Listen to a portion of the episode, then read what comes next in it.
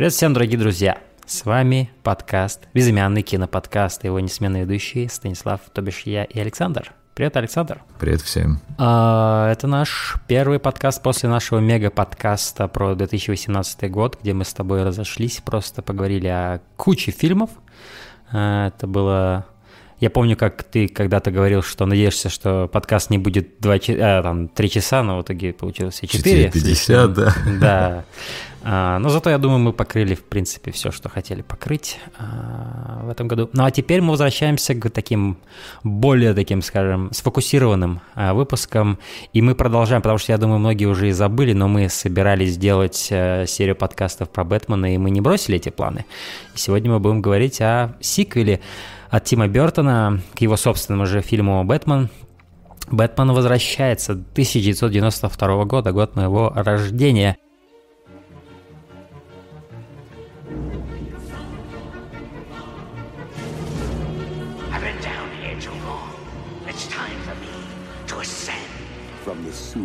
Gotham, a new villain emerges.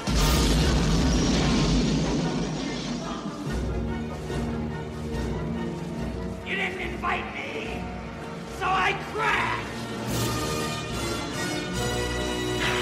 From the rooftops of Gotham, the perfect enemy comes to life.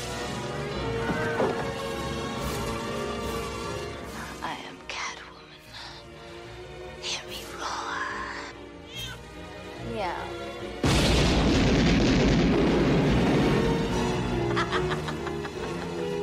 and the only one who can save this city is a creature of the night. Hey, stud. I thought we had something together. We do.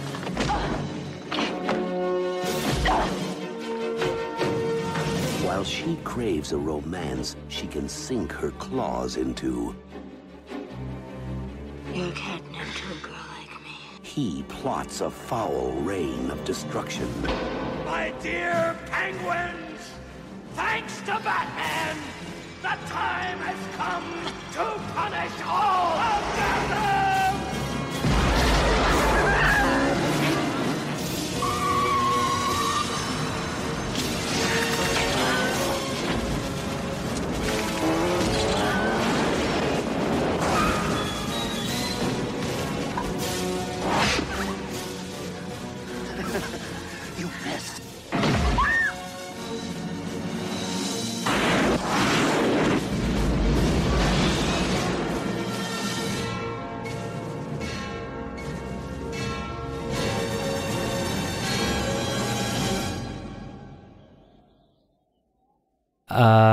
И сразу не откладывая долгий ящик, я должен сказать, что очень долгое время это был мой любимый фильм о Бэтмене вообще. И это один из тех фильмов, к которым я регулярно возвращаюсь. Хотя бы раз в два-три года я его всегда смотрю.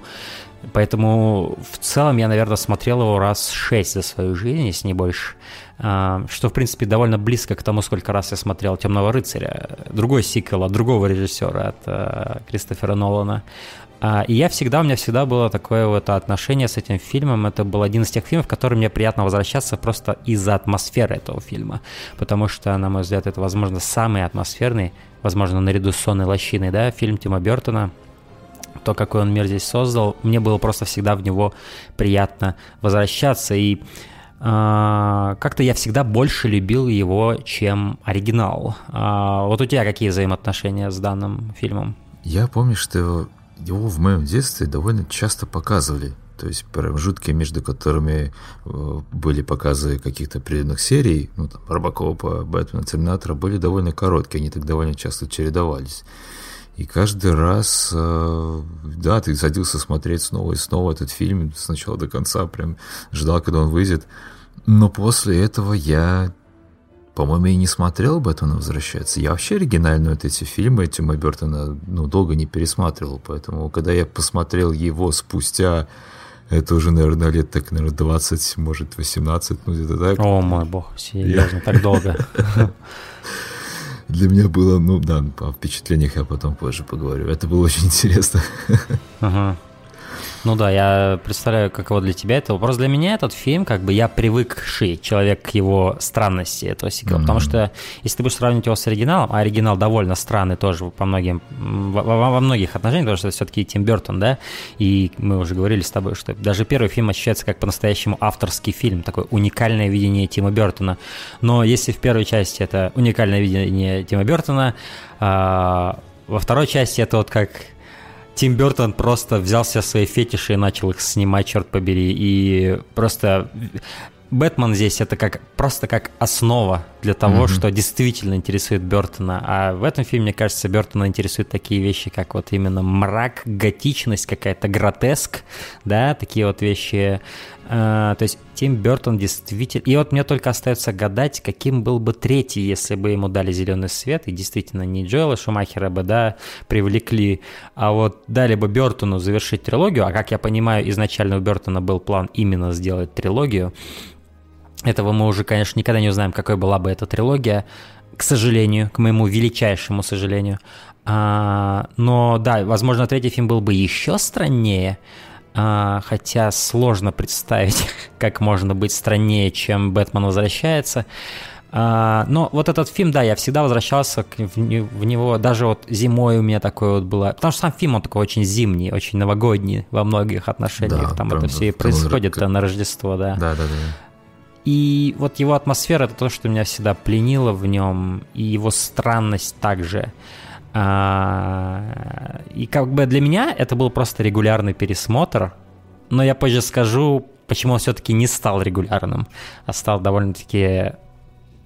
Ну, у него есть довольно-таки такой significance, не могу сейчас подобрать русское слово, к сожалению, но такой, знаешь, важность у этого есть пересмотра. Хорошо, да, давай тогда приступим уже к самому фильму. Начинается он, по сути, с оригин истории такой э, пингвина, главного злодея этого фильма, да, а, где ты, кстати, вот я долгое время не знал, и только слушая подкаст или смотря какой-то обзор на YouTube, я узнал, что отца пингвина играет Пиви Херман. Помнишь Пиви из Big Adventure, другой фильм Тима Бертона с этим а, вот да, да, персонажем да, да, да. Пиви? Это ведь этот же самый актер играет отца. А, и насколько я помню, мать Пингвина это тоже какая-то известная то ли персонаж из какого-то фильма Бертона, то ли известный, известная актриса. Но, к сожалению, вот в этот просмотр я не смог как бы узнать, кто она. А, но они оба как-то связаны уже были с Тимом Бертоном.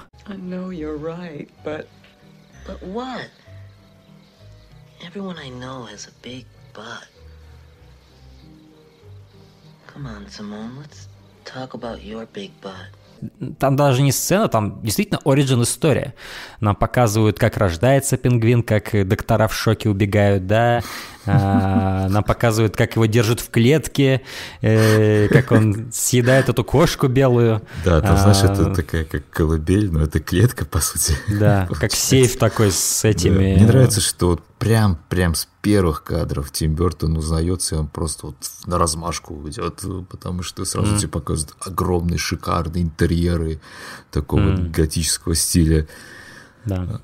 Даже вот эти ворота, на которых Коблпот, вот эта фамилия. Да, да, да. Да, по сути, он тебе сразу дает фамилию персонажа, да? То есть ведь в, в течение фильма он узнает, что он Коблпот, но если ты сразу смотришь фильм внимательно, то ты, в принципе, с первых секунд знаешь, как, как, mm. его настоящее имя пингвина. Ну, по сути, это наша еще тоже такая, может, ремарочка для любителей комиксов Типа вот он сразу Cobblepot, все такие у Ну, опять же, да, то есть я говорю это mm-hmm. в разрезе того, что люди, которые не знакомы с комиксами, они, в принципе, если они внимательно смотрят, они могли сразу узнать. А, как зовут главного персонажа. Ну, конечно, Освальд они бы узнали уже потом, но вот фамилия как минимум, да. А, и это, знаешь, это довольно, ну, то есть если учесть, что вообще, ну, основная аудитория вот этих фильмов, это вот подростки и дети, это да, довольно мрачно. начинать фильмы, начинать фильм со сцены, где родители выкидывают своего ребенка в канализацию. Почему они, блядь, вдвоем пошли туда? Да. А, ну, знаешь, как, э, знаешь, э, э, это, это такое их совместное преступление, на самом деле, поэтому а, они его вместе и совершают. Они прям, по-моему, вдвоем его и выкидывают в саму коляску, эту корзинку эту. А, вот. Тут, понимаешь, такая смесь немного комедии даже получается с этого. Ну, конечно, да. Это не, это не, не эксклюзивно мрачная сцена, есть в ней много, Да вообще, честно, про весь фильм я готов прямо сейчас сказать, что это, конечно, каламбур прозвучит, но это и есть яркая мрачность. Как ни странно, но, блин, вот вроде на мрачно и готично, но при этом так все пышно, так все гротескно. Что, ну... Здесь очень много юмора. Здесь юмора, я бы сказал, гораздо да. даже больше, чем в первой части, где главный злодей Джокер. А, второй, второй фильм, мне кажется, юморнее даже. И во многом благодаря Дэнни Девито, как он играет эту роль, хотя его грим это просто пипец. Ему, конечно, я не знаю, мое почтение, потому что выдерживать вот это все в гриму, когда ему еще сверху шубу налепливают, mm-hmm. это прям... Да. Я не знаю, что он испытывал вот во время съемок. Стэн Уинстон, кстати, делал практические эффекты, точнее, не практические эффекты, а вот эти вот его, ну, все, что у него на лице, его mm-hmm. вот руки, это известный вот э, мастер Стэн Уинстон делал, который э, в индустрии, конечно, это огромное имя. Э, в практических эффектах. А, и да, почему я говорю, что благодаря Дэнни Девиту, ну, конечно, не только благодаря ему, но и благодаря сценарию, который вкладывает в его уста вот эти все его... Потому что это очень, на самом деле, скажем так, э, как это сказать, э, сам персонаж, он остроумный, пингвин, и, и его размен, они часто напоминают Джокера, как бы Джокер мрачно шутил о каких-то вещах, да, будь то какое-то преступление, которое он совершает, или будь то, там, я не знаю, как что-то происходит ужасное, и он реагирует на это мрачной шуткой. То есть в этом плане пингвины и Джокер на самом деле похожи. А, и вот очень много комедий было от, э, из уст э, пингвина. Причем э, в случае с Джокером это ведь человек, который был такой нарциссичный, любил себя и потом перенес вот эту травму, которая изуродовала его, да, и ему пришлось э, с мрачной улыбкой встречать трагедию того, что с ним произошло. В то время как Пингвин, он был рожден, Значит, по сути, таким. Да. И он всю свою жизнь должен был справляться с помощью юмора, со своим положением. Uh, поэтому, мне кажется, вот он даже более забавным и смешным персонажем. Я еще хочу сказать, что в этом фильме просто охренительные титры начальные. Mm. Очень тоже все красиво, когда вот эта люлька ну, Люлька, наверное, да, плывет по канализационным стокам Готэма. А ты заметил, что вот эти стоки, по которым вот он плывет, особенно когда появляется главный титр Batman Returns и вылетают э, летучие мыши, ты заметил? Да, Само, очень. Сам дизайн вообще угу. вот этой вот всей канавы, ну, вот этой вот, по которой он плывет, он типа напоминает... Бэт-пещеры. Бэт-пещеру, и по сути с самого начала Бертон намекает, что это как ребенок вошел в мир, в который вошел когда-то и Брюс Уэйн, когда убили его родителей. И то есть они оба вот в этих мрачных подземельях, и они даже похожи визуально, эти подземелья, и вот там они стали тем, кем они стали. А, вот. Потому что у нас была уже первая часть, стоит понимать, да, и вот этот фильм начинается с того, что хронология отматывается на 33 года назад, причем 33 года возраст Христа, что мне кажется, как, как что-то здесь есть в этом.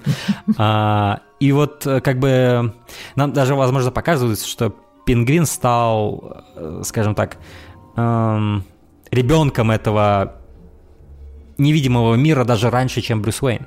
Э, и что пока мы смотрели, например, оригинал, где-то там в подземельях с а, пингвинами. Пинг, пин, пингвин уже разрабатывал свои планы, как ему, собственно говоря, отомстить людям Готэма и своим родителям. Блин, ну сам Пэш, мне очень нравится, когда его находят пингвины, и камера немного отдаляется, и mm. пингвины подходят. Это очень смешно выглядит, правда. Yeah. А, да, то есть э, мы видим сразу, что предновогодние какие-то мероприятия устраиваются, гол, э, эту елку зажигают перед мэрией, по-моему, если я не ошибаюсь, mm-hmm. перед зданием мэрии. И вот этот кадр мне очень нравится, где прутья хватает своими руками э, пингвин. То есть нам пингвина, пингвина долгое время не показывают, нам показывают только намеки на него, да. Мне всегда нравится, когда так либо главного героя, либо злодея тебе медленно раскрывают через какие-то наводящие визуальные кадры. Да, даже там есть момент, где Альфред вроде как замечает а, пингвина, но он не уверен. Это мне вот понравился момент. Да. Кстати говоря, э, в этом фильме Готэм, он перестал быть похожим на ну, не знаю, как, ну, Нью-Йорк, что ли. Знаешь, в первом еще фильме там были моменты, помнишь, когда там в дневном свете, ну, там прям явно было, что это либо Чикаго, либо Нью-Йорк. Очень похоже, то в этом, в Бэтмен возвращается, он стал таким тесным, душным, темным очень местом, вот прям как вот в комиксах был и в других там мультфильмах про Бэтмена. Это мне ну, тоже он очень и нравится. в первой части, он в первой части был Но очень в конце, ближе, к, ближе уже к концу, он стал таким вот больше мрачным. То есть здесь он с самого начала. Здесь даже площадь вроде бы перед мэрией, но это такое очень тесное место, все в дыму. Да, тоже очень все красиво. Ну, опять же, да, тут все очень, ну, со- создано, по сути, это было в студии. И мне это очень нравится. У всего очень стилизованный такой облик. Что на самом деле напоминает мне о том, что первый Бэтмен, Бэтмен начала э, Нолана, он тоже в первой части он еще старался сделать Готэм каким-то стилизованным. Особенным. Да, а потом он просто сдался и решил, нет, я буду делать современную криминальную драму с Бэтменом в главной роли. А, то есть Бертон в этом плане, он наоборот, он с каждой частью, то есть, ну, у него всего было две части, конечно, но э, с каждой частью он только погружался в эти эстетики Готэма, перемешанные с его собственными э, художественными предпочтениями. Да, больше сказочности, что ли, в этом все. Ну, поэтому вторая часть, она и атмосфернее, на мой взгляд, чем первая. Она- Конечно, да. она, она, просто, это абсолютный ну, Бэтмен. кстати, интересный момент, что вторая часть не имела такого огромного успеха в прокате, как первая. А потому что она слишком странная. Я думаю, люди просто не поняли этот фильм. А, а я знаешь, что еще думаю, с чем это связано? Потому что он вышел почему-то летом, М. когда как в фильме идет Рождество. Ну, я не думаю, что это как-то могло повлиять, ну, честно говоря. Ну, не на знаю, мне кажется, сезонность тоже может влиять, но не знаю, почему не выпустили его, интересно, на Рождество? Ну, потому Обычно что это- рождественские фильмы выпускают под Рождество, особенно блокбастеры какие-то. Ну, вот блокбастера, для, для блокбастеров есть только два периода. Это Рождество, да, и, и, и лето. А, Вот это два периода. Я думаю, они поставили на то, что летом больше людей будет смотреть фильм. Хотя не знаю, а, чем они конкретно руководствовались. Но я думаю, что главная причина в том, что это просто гораздо более странный, непонятный фильм. А, То есть, возможно, на первый все пошли, потому что, боже мой, Бэтмен наконец-то кино сняли какое-то достойное, да? Потом все Да. увидели, что там было. Не, ну «Второй?» первый Бэтмен гораздо... Не, ну первый Бэтмен это гораздо Но он более... тоже странный был довольно. Он странный, но он и в половину не такой странный, как вторая часть. Э, Но мне, знаешь, много зрителям уже первого хватило, поэтому многие и не пошли Нет, на второй. нет, первый, первый Бэтмен стал сразу культовым, и его любили. Его публика любила его. А, консенсус такой, что никто от него не отворачивался никогда. Все считали. И это один на тот момент, это, по-моему, был самый, ну, один из самых прибыльных фильмов в истории Ну, вообще. Конечно, да. А, Просто бешеный бюджет. ой, А во второй был. части, я думаю, как получилось. Бертона опять позвали снять, он сказал, окей, я сниму, но только если, только если вы мне дадите делать все то, что я хочу делать. И знаешь, вот, ам, знаешь, вот большую часть своей жизни я думал, что это хорошо, когда смотрел в это зачем. Потому что я подумал, господи, это такой фильм, ну, ну, такого больше не будет, и как бы, и клево, какой он есть, да? Да, да, Но да. при этом просмотре я заметил, что в каких-то моментах он просто жестко перегибал. я, я как бы теперь особенно ясно понимаю, почему он не так же успешен был. Ну вот я э, немножко еще, да, критики успел почитать. В основном все ругали, что вот излишне вот этой гротесности и у- у- убегания в готику Да. э, сыграли немного злую шутки. Ну, написано и- было, и- что еще сам признавал Тим Бертон, что, возможно, перегнул палку. Он перегнул палку, это действительно, потому что, знаешь, он не очень хорошо работает на самом деле как сиквел этот фильм. Я вот на этом, почему этот пересмотр важен, потому что я много вещей понял насчет этого фильма, в частности то, что он не очень хорошо работает как сиквел. Да, здесь есть Альфред, да, здесь есть, э, собственно говоря, Майкл Китон в роли Бэтмена, чего мы больше никогда не увидим после этого фильма. А, но это, знаешь, как будто в, в мире Бэтмена какой-то катаклизм случился, и сама реальность, само полотно реальности изменилось, и законы реальности изменились в этом мире, и он стал просто, как будто они все, их всех засос- засосало в вортекс какой-то э, разума Тима Бертона. И, и вот они теперь живут в этой реальности, это вот как вот, знаешь, как вот, есть вот эти бизаро эпизоды, вот когда ты смотришь какой-то сериал, будь то мультсериал или просто сериал, и там иногда бывает сценаристы, И шоураннеры, они так делают эти странные эпизоды, которые выбиваются из всего остального сериала. Просто да, ради да, да. веселья. Это могут быть спешалы насчет Хэллоуина или насчет Рождества. И они это просто такие эпизоды, в которых сама логика меняется, да, того, что происходит, как оно происходит. И вот этот сиквел, он по сути есть такой bizarro сиквел. А, он не сильно заинтересован в том, чтобы с точностью передать дух и атмосферу и э, природу мира оригинала. Вот я, мне так кажется. То есть здесь просто Бертон пошел во все тяжкие со своими эстетиками и начал действительно веселиться. И вот знаешь, мне остается просто... Ну, знаешь, у нас нечто подобное на самом деле произошло с Робокоп 2. Помнишь, когда мы с тобой обсуждали, Да, когда был да, Робокоп? да, да. Ну, Робокоп 2, что самое забавное, делал, делал не Верховен. Но это выглядит как фильм, который делал Верховен, которому на- стало наплевать на все. И он просто такой, бля, я буду делать, что хочу. Вот так выглядит Робокоп 2. Бэтмен возвращается, это, по сути, та же самая история, только делает это именно Бертон. Поэтому это забавно для меня, то, как этот фильм отличается от первой части. Он просто, по сути, как на стероидах делает все то, что было уже в, э, в оригинале. Да, Вот. да. Ну и, э, собственно говоря, у нас появляется довольно, довольно рано. Кстати, нам Макса Шрека показывают, по-моему, раньше, чем Бэтмена. в Слушай, Бэтмен фильме. здесь вообще, он Да. как будто... В гостях. Как Робокоп 3. Ну, потому что как бы Бэтмен и ребята, то есть... э, Ну, я бы не сказал так, я бы не ну, сказал не так, не так сильно, конечно, да, да, но все равно он так немножко, он держится в тени, знаешь, как и, как и подобает ему Ну, знаешь, это опять же напоминает мне Темный рыцарь, где Бэтмен тоже немножко был оттенен и Джокером, и даже самим миром, а, в котором происходит. Да, да, да, да. В первой части мы видели его становление, мы видели, как он медленно становится Бэтменом, и потом мы видели, какой он Бэтмен. А вторая часть это уже такая, Темный рыцарь, это уже такая как э, медитация, какая-то такая э, э, размышление скорее о мире и контексте Бэтмена, М, нежели да, да, больше. о самом Бэтмене, как о герое. А, Но в, в Бэтмен возвращается немного другой эффект. Здесь просто бо- больше уделено внимания именно персонажам в стиле не Кайл, Каблпоту, Шреку. Ну, потому что, мне кажется, Ну, Шреку, в смысле мэру, да? О, не мэру, а этому, боже мой, да. ну, Магнату, короче, Макс Магнату, Шрек, да. Магнату, да. Э, Я думаю, здесь просто э, суть в том, что Бертон подумал, окей, я сделал вам Бэтмен, да, с Джокером и Бэтменом, Бэт- Бэтмен был главным героем, мы поняли, кто такой Бэтмен, что его вообще мотивирует, почему он таким стал, какой он сейчас, какие у него там отношения с женщинами, со всем, все, мы все видели уже. Окей, теперь я заинтересован в мире, в котором живет Бэтмен, в Готэме. А, И кто еще там может, какие еще фрики могут появиться в его тьме этого города. А, И по сути это мы и наблюдаем. Мы, мы всю дорогу наблюдаем за фриками. То есть что с Селина Кайл, что с ней происходит, что а, Освальд Каблпот. э, То есть это просто такая...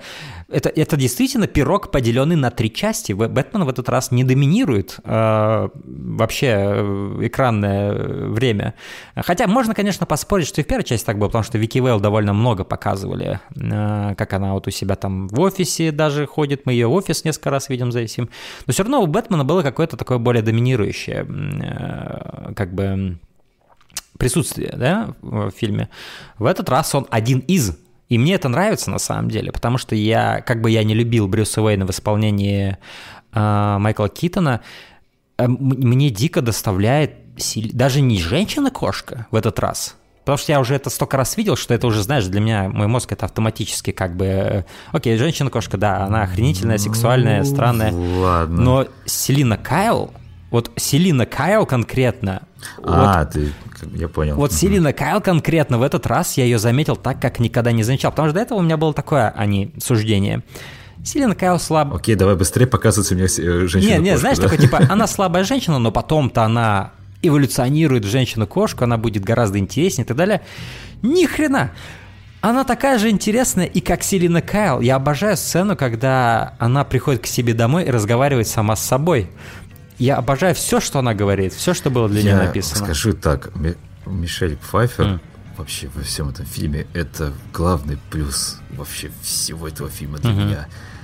Она за ней наблюдать просто Вики Уэйл в прошлом фильме была просто да, Мгм. вот такие вот э, красавицы, но здесь Мишель Пфайфер это Мишель Пфайфер интереснее. Давай скажем прямо, она интереснее и как актриса, чем э, Мишель Пфайфер. Ой, да, чем, э, господи, как ее? Еще раз, я забыл. Ким. Бессинджер.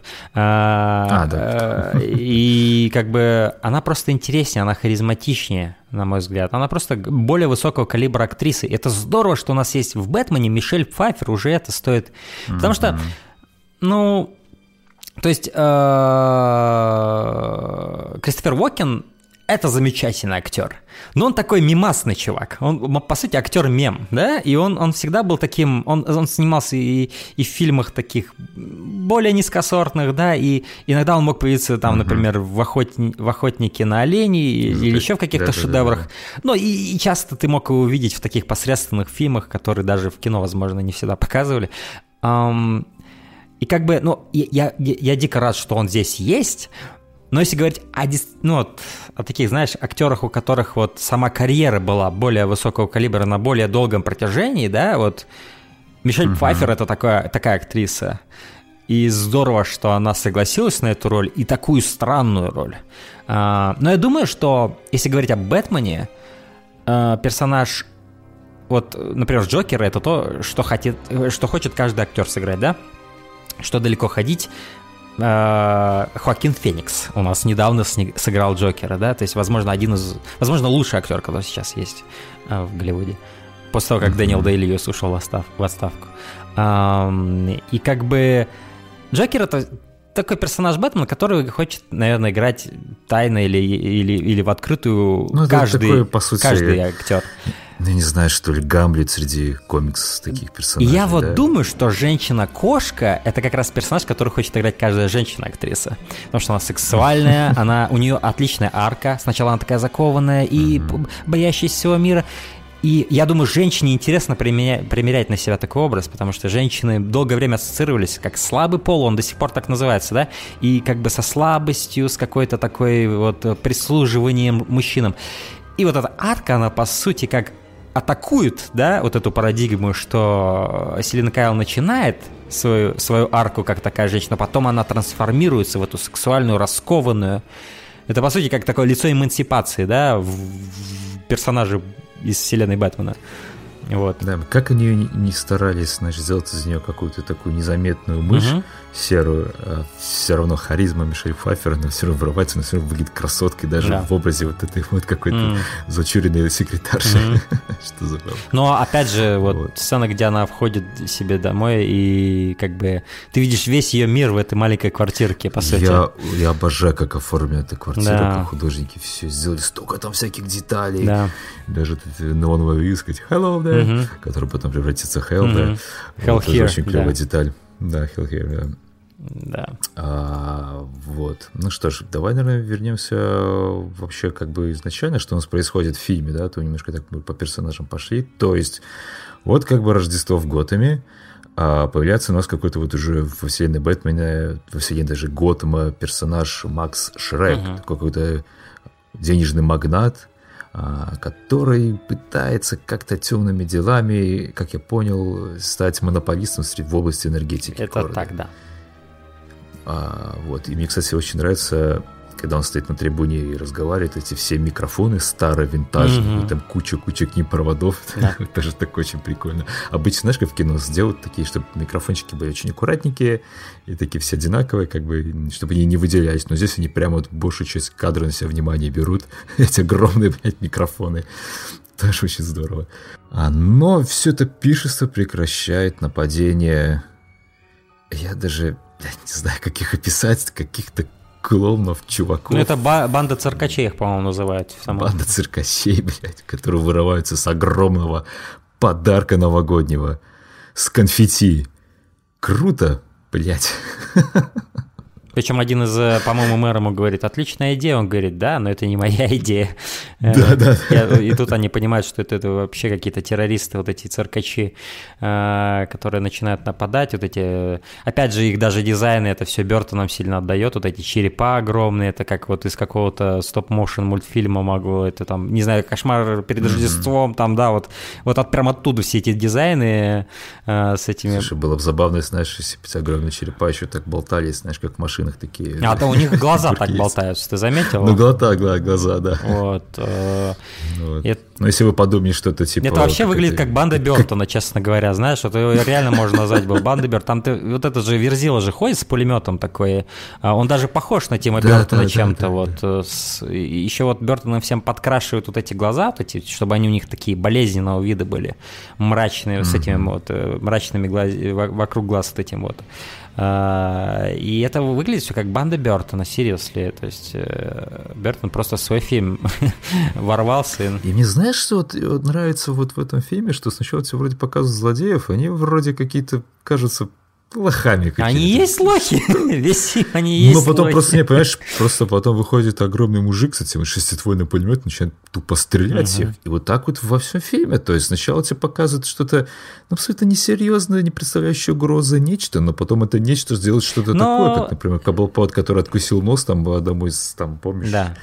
А, Нет, тут есть вот эти вот э, вспрыски насилия, это правда. Да, да, да, да, да. И они как-то тебя немножко даже отрезвляют. и- Но... То есть это такой баланс между э, да. смехом и действительно каким-то Последствиями, да, вокруг. последствиями. Да, и, конечно же, все начнут вызывать Бэтмена, и, блядь, мне нравится, как выглядит кадр, где э, особняк... Особняк просто выглядит, как, как будто там Дракула живет, а не Бэтмен. Да, да, да, да. Ну вот, и обязательно грустный-грустный Брюс Уэйн. Это, кстати, миниатюра, по-моему, была вот вся вот эта вот, весь этот кадр с особняком, то есть э, даже вот если ты на, на деревья, если да, посмотришь, да. скорее всего, они вот такие маленькие, но сделано как все это, хотя снег на них лежит очень натурально, возможно, это и настоящие Не, деревья. я думаю, миниатюрами. Я думаю, миниатюрами. да, не знаю. Хотя, может, может комбинированные. Я, я, я, я думаю, это комбинированные съемки. Даже как небо выглядит, просто посмотри-ка, на- таких облаков просто, не бывает в природе, как они вот там сделаны, но они сделаны супер готичными, прям такими, я не знаю, они прям ну, так наложены, не слоями, да, просто это, ну, такое покрывало настоящее.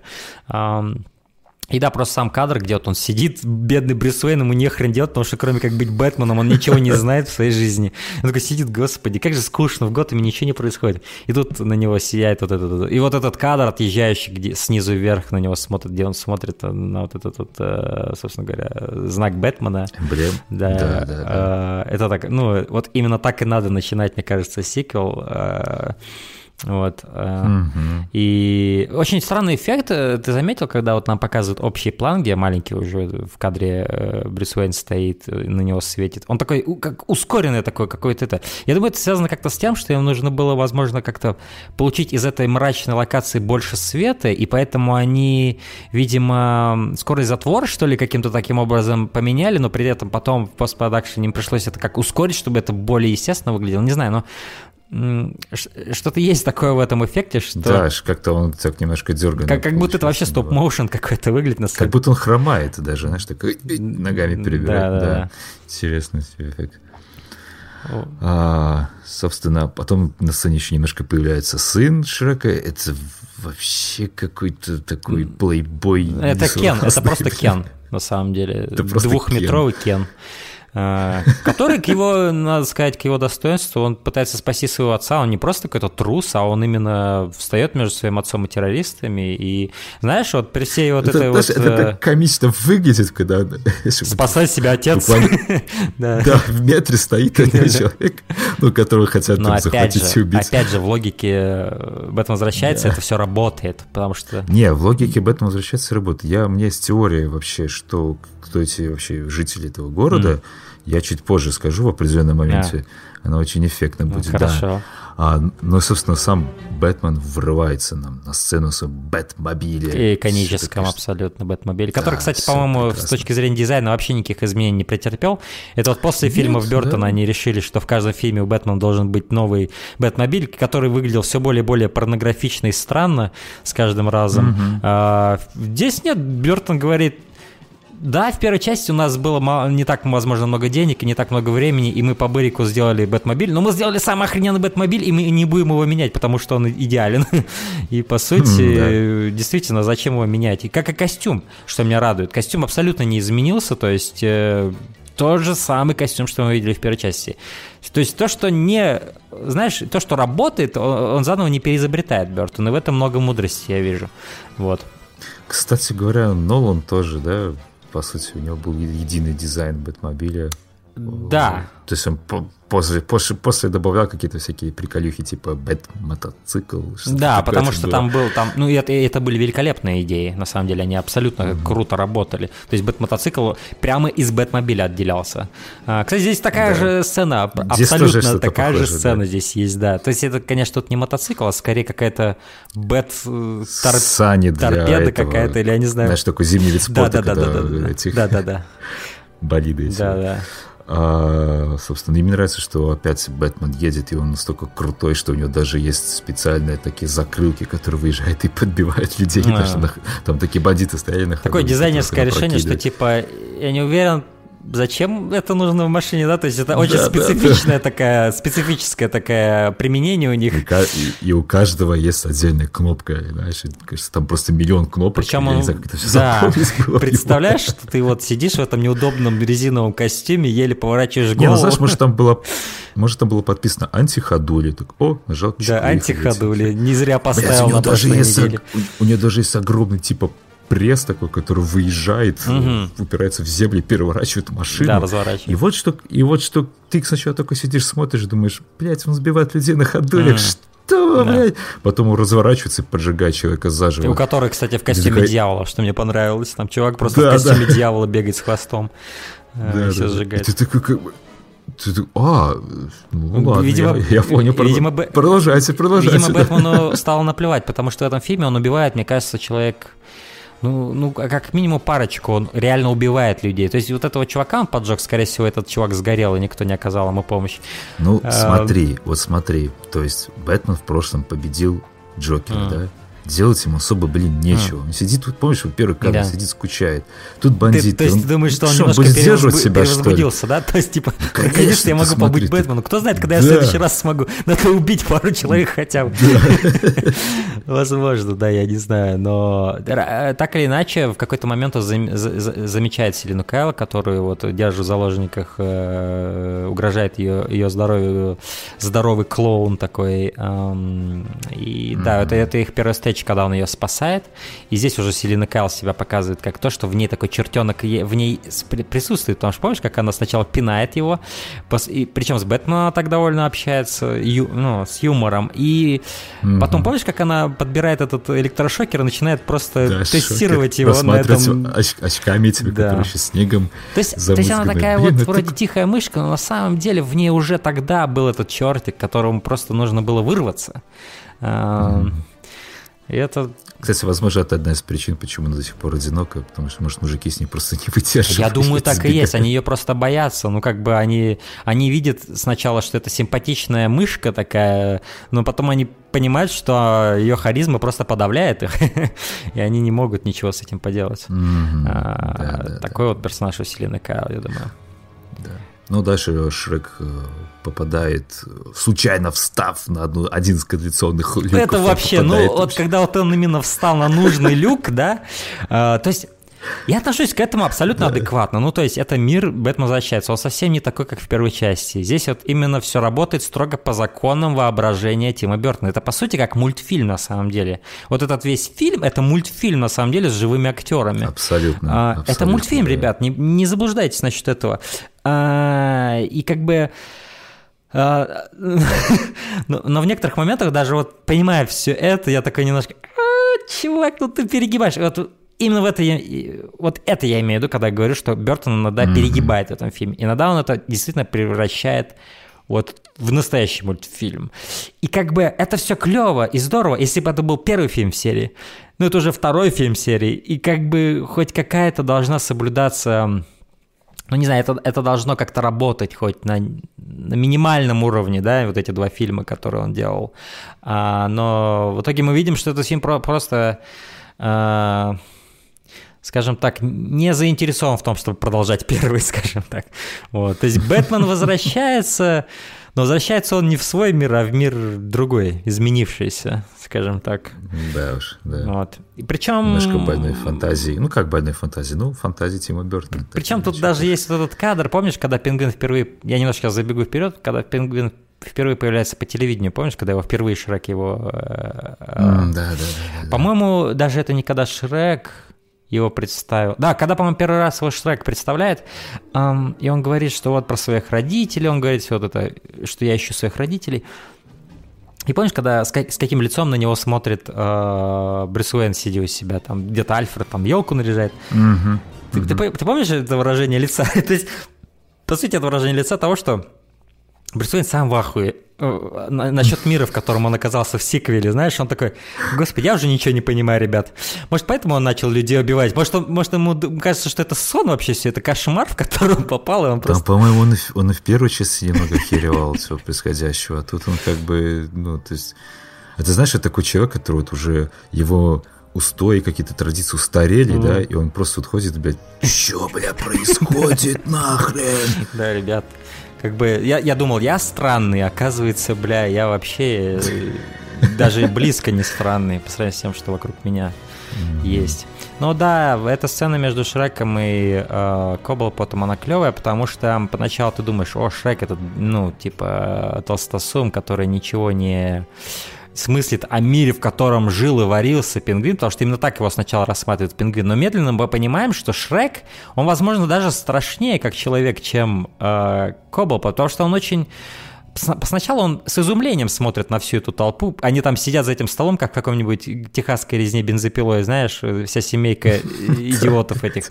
Э, Циркачей этих, Да, э, кругом пингвины ходят. Но заметь, что Заметь, что Шрек довольно быстро адаптируется к этой странности и мгновенно видит во всем этом выгоду для себя. Выгоду. Да. Э, Ты понимаешь, что, во-первых, вот вообще дизайн, э, я сейчас даже сейчас не про дизайн пингвина хочу поговорить, а про дизайн Шрека. Вот эта безумная прическа э, и вообще просто вот макияж, вот, который вот нанесли на э, Кристофера Уокена, Кристофер- он просто выглядит как вот реально су- ну, вот супер по-бертоновски выглядит. Он- Да, это опять да, же, как, это как будто персонаж из какого-нибудь мультфильма, там, Франкенвини или там Винсент, я не знаю, какие там делал стоп-моушен. Или труп невесты. Да, да, да, да, самое. да, вот. э, То есть это вот чисто вот такой бертоновский персонаж. Это круто, Да. блядь, это круто. Да. Потому что ты можешь вообще представить подобное кино сейчас? Нет, я не, его не Это же- будет, его это никто, же- его невозможно сейчас представить. Это, Это невозможно, Да. да. абсолютно. Мне еще нравится, что вот этой пещере пингвина, вот цветовая гамма, она такая вот, блядь, цвета тут немного не сочетаются, и тебе как бы, знаешь, вот дискомфортно от нахождения в, в ней. То есть она как-то вот подчеркивает, блядь, вот это вот все отвращение, наверное, от пингвина, да, как от персонажа, эту мерзость. как- Потому что там вроде такой синие блики воды, но вода в каких-то моментах подсвечивается таким цветом, чуть не почти желтым таким. Зеленым, да. Я такой, да. Какая-то ки- как будто они в каком-то болоте сидят все. Вот, и он вот, же потом вот, эти да, да. токсины выливает на тарелку, помнишь? И вот тут, по сути, есть эта атмосфера всего этого мира. Э, Пингвина — Блядь, это токсины а, с- из заводов Шрека. То есть он варится в этой хрени уже, не, уже 33 года.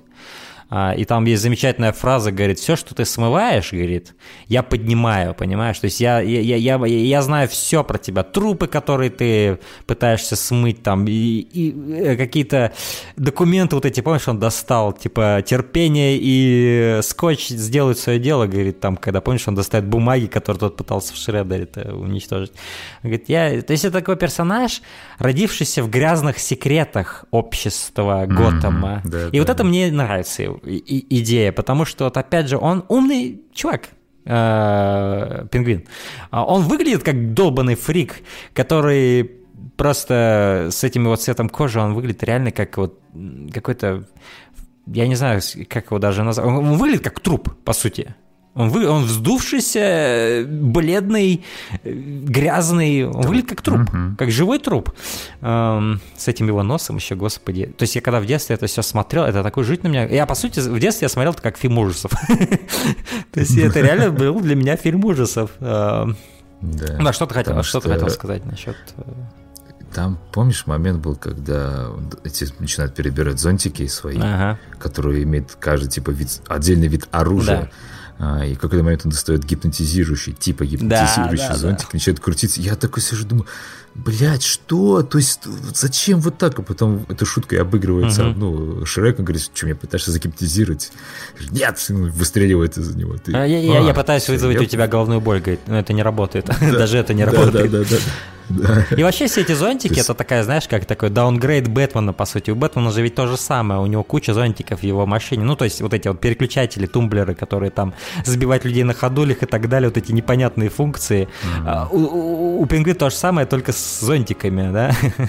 Э, то есть это, это показывает их, э, ну, скажем так, э, схожие черты этих двух персонажей. Хотя с виду они совершенно не похожи, конечно. Этот живет в роскошном особняке, ну, этот параши. Да, у каждого как бы еще злодеи свои такие прибамбасы, так сказать. У Джокера это были всякие челюсти вставные, всякие клоунские прибамбухи, да? Э, я думаю, сам, в самом фильме, то есть, вот, например, в первой части не было никаких параллелей между Джокером и э, э, Уэйном. Здесь они есть, причем они есть на уровне даже истории где, помнишь, когда, опять же, он говорит, я надеюсь, он найдет своих родителей, он вспоминает о себе, что он сам потерял родителей, когда был маленький. Да, да, вот это, кстати, тоже интересный момент. Да, то есть они, по сути, во многом похожи. И как бы кто знает, каким бы стал Освальд, если бы его не выкинули родители. Может быть, он был бы хорошим человеком. То есть вот фильм оставляет эту возможность открытой, мне кажется. Но Пингвин — это именно дитя обстоятельств его взросления и трагедии его расставания с родителями, да? А, то есть это да, как... типа, знаешь, такая философская мысль, что монстрами не рождаются, монстрами становятся. Угу. А, да, кстати, это тоже интересно. И в первом фильме тоже помнишь, эти все мысли были по поводу вот, схожести Джокера немного, и этого, и Бэтмена, да? Я не помню связи, схожесть там. между ними. Какая была между ними схожесть? Ну, типа фриковатость, это, это вся. Я думаю, это больше исследовалось в фильме Нолана, когда у них был прям диалог на эту тему, что ты такой же фрик, как и я. Ну, да, там было. И не пытайся общем... быть похожим на обычных людей, говорит, ты не такой, как они. И да. это хорошо, типа. Да. А, не, дальше. Но дальше да. нам показывают, ну, собственно, комнату Сены как она приходит. Это вот одна из моих самых любимых сцен, серьезно, как вот она просто да, ходит по своей да, квартире да. медленно, ты, ты, ты видишь весь ее мир, по сути, э, ее гардероб, то, как ей там на автоответчике, кто ей что там говорит. Да. Э, ты... Как она заходит, начинает хромать от каблуков, mm. как она заходит и говорит, типа, привет, дорогой, а, я ж не замужем, да? Да, да, да. Приколы. Да и столько, блядь, деталей в этой квартире. То есть буквально вот хочется нажать на стоп-кадр и просто рассматривать, что нее вот предметы. То есть это же... Здесь сад-дизайнеру просто дали, видимо, какое-то пространство и сказали, просто делай, блядь, вот, вот сколько ты успеешь до того, как мы начнем, и просто делай все, что ему описали персонажа, и он, окей, я наполню это все деталями, и он там два месяца сидел, изобретал это. Пол, да, получилась такая комната, вроде бы и уютная, что живет, как бы, да, женщина и так далее, но в то же время такой какой-то срач, mm. такая неразбериха, что, в принципе, Ну и в этом столько реализма, потому что у нее никого нет, она да, одна да, наедине да, с собой, да, со своим да, вот этим именно, вот, именно. со своей этой депрессией, так скажем, в постоянной вот этой депрессии, в которой она живет. А, и это действительно ощущается как вот обжитое место какого-то человека, оно не выглядит mm-hmm, никак, да. ни в какой степени, то есть здесь даже углы облуплены есть, прогнивающие какие-то, потому что она, видимо, ну, не... не... Да, я, я даже не знаю, сколько они работали над этой вот квартиркой, обставляя это все. Столько предметов, это просто, ну, да. браво, да. честно. И когда я вспоминаю про женщину-кошку или Селену Кайл из этого фильма, я, я всегда вспоминаю про эту квартиру, на самом деле. То есть это невозможно не ассоциировать. Угу. И это, это все заканчивается потрясающе, где она сама себе оставляет сообщение и слышит его, что типа не забудь вот эти бумаги на завтрашний день, потому что я знаю, что ты их забудешь. И она такая, дура, я забыл. Да. И убегает, э, собственно говоря, в офис, где она, собственно говоря, кое-какие грязные делишки о Шреке узнает э, попутно. Ну, как не, не хотя того, она натыкается на документы, которые, собственно говоря, истинный план Шрека насчет вот этой всей электроэнергии в Готэме раскрывает. Она, по сути, это говорит. Mm-hmm. И, она, и, и, и до этого у нас уже есть это впечатление, что она гораздо умнее даже, чем сам Шрек, но ей не хватает, эм, скажем так, наглости, наглости да, да, да. Помнишь, когда она говорит, у меня есть предположение, а предложение говорит, э, то есть она может внести, и все таки на нее смотрят, что это разносчица кофе может нам что-то предложить, и она такая смотрит на то, как они на нее реагируют, и типа, ну это скорее вопрос, а, и как бы ей не дают сказать то, что она хочет. А, и здесь вот она показывает весь свой интеллект, как быстро она всю, по сути, схему раз, раскладывает самому Шреку, и заметит это освещение, хоррорное абсолютно, где вот эти... Вот, кстати, очень клевая динамика, потому что сначала они, когда встретились, обычное классическое освещение, да, сверху, но как только садятся за стол, сразу освещение снизу, и э, тебе уже абсолютно дискомфортно становится от этого. Даже вот как вот брови э, Шрека отбрасывают на его лоб вот эти... Да, просто они становятся как у Брежнева такие Они гигантские. становятся зловещими абсолютно, вот эти брови. И ты заметь, что интересно, какие... а, я только сейчас об этом подумал, какие тени очки Селена От Кайл очков, отбрасывает. да. Они отбрасывают тени формы ее будущей маски. Понимаешь, кем она Да, станет, да, да. женщиной-кошкой, из-за того, что сейчас произойдет, буквально вот сейчас. Это очень крутая находка. Да. Вот еще так подсветить надо правильно суметь. Ну, прям да. супер. Ну и вот сам Шрек, он выглядит реально как какой-то абсолютный монстр. Вот именно вот как какие тени вот его странные. Это... Вообще у него прическа в этом фильме как у безумного ученого, как Эйнштейн, который сошел с ума в этом фильме выглядит. Или как какой-нибудь дирижер, который продал душу дьяволу, чтобы стать гением, там, я не знаю, но он выглядит зловеще. И в то же время он выглядит абсолютно нелепо. Ты смеешься, смотря на него. А, вот это. И вот это, по сути, это качество, оно присуще всему фильму. Он и пугает, и смешит на всем протяжении. Потому что мимика еще Кристофера Уокена, она особенная. Она у нее такая уникальная немного. О, даже. я обожаю Кристофера Уокена в этом фильме. Я еще не говорил вам об Кстати, этом. Просто Кристофер Уокен это топ, топ номер один актер, которого я постоянно забываю имя. Я не знаю, почему это происходит. Знаешь, в детстве я столько раз его видел в разных фильмах, и отец всегда мне говорил, какого актера как зовут, и вот поэтому я запомнил его имя хорошо, Кристофера Уокена. Потому что я его смотрел, опять же, я же говорю, его было очень много во второсортных фильмах. У него куча этих второсортных фильмов, а у нас по казахстанским каналам, которых на тот момент было три, наверное, всего, когда я рос, а, часто показывали вот эти би-муви второсортные разные. И поэтому я так часто видел Кристофера Уокена, и для меня он такой... И Когда я уже подрос, я понял, ага, так этот актер еще и в высококлассном кино играл. А, Для меня вот это было находкой. Возможно, для кого-то сейчас стало находкой, что я сказал, что он в би-муви играет, а для меня в свое время была находкой, что он в первоклассном кино играет. А, Я обожаю эту сцену, где он прижимает ее к к окну, говорит, и, и уже, знаешь, она уже думает, что сейчас он ее убьет, и он такой, а? А? Что Да, да, да, да. Обожаю просто. Это так смешно. Это, это момент почему-то мне чем-то напомнил некоторые моменты с Джокером в первой части, где вот он мог пошутить на то перед тем, как тебя убить или что-то с тобой ужасное сделать. Здесь то же самое. То есть вот в этом моменте он находит время поиздеваться над ней перед тем, как выкинуть ее из окна. И, по сути, он то же самое проделывает и с тобой. Типа ты, если в первый раз этот фильм смотришь, ты, подумаешь, ты думаешь, да не, не выкинет он ее. Ну, типа, это шутка, все мрачная. И в тот момент, когда ты расслабился, и он еще так хорошо махает рукой, типа, да не, ну, ну ты че, конечно же, я тебя убью. И просто выталкивает ее из этого окна. Эм, И просто как это сделано, помнишь ее полет? Он не показан откуда-то издалека, ты прям вместе с ней летишь. А, Помнишь, э, меж- э, Сквозь эти... тенты вот эти всякие. Да, да. С котом. Это жестко. Да, кстати, с котом, что стоит, да, подметить.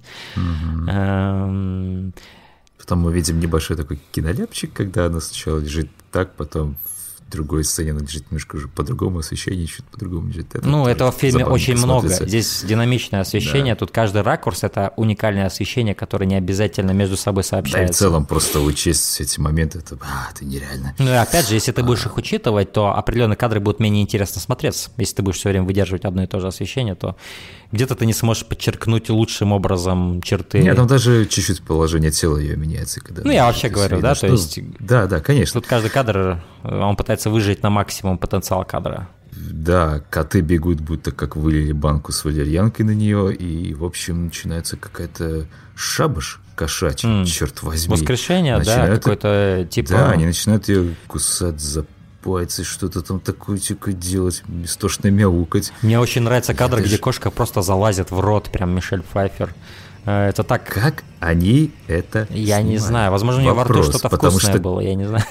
Валерьянка, скорее всего, Наверно. потому что коты-то, в принципе, их киношники вообще ненавидят снимать. Как, как сказали братья Коины после этого, невероятно, как это фильм, помнишь, где там про музыканта с котом, который хотел... А, э, э, Да-да-да, я я- знаю, Вот. Оскар Айзек да, сказали, мы больше, да, да, мы больше не будем снимать котов, ну их нахрен, типа, потому что они неуправляемые.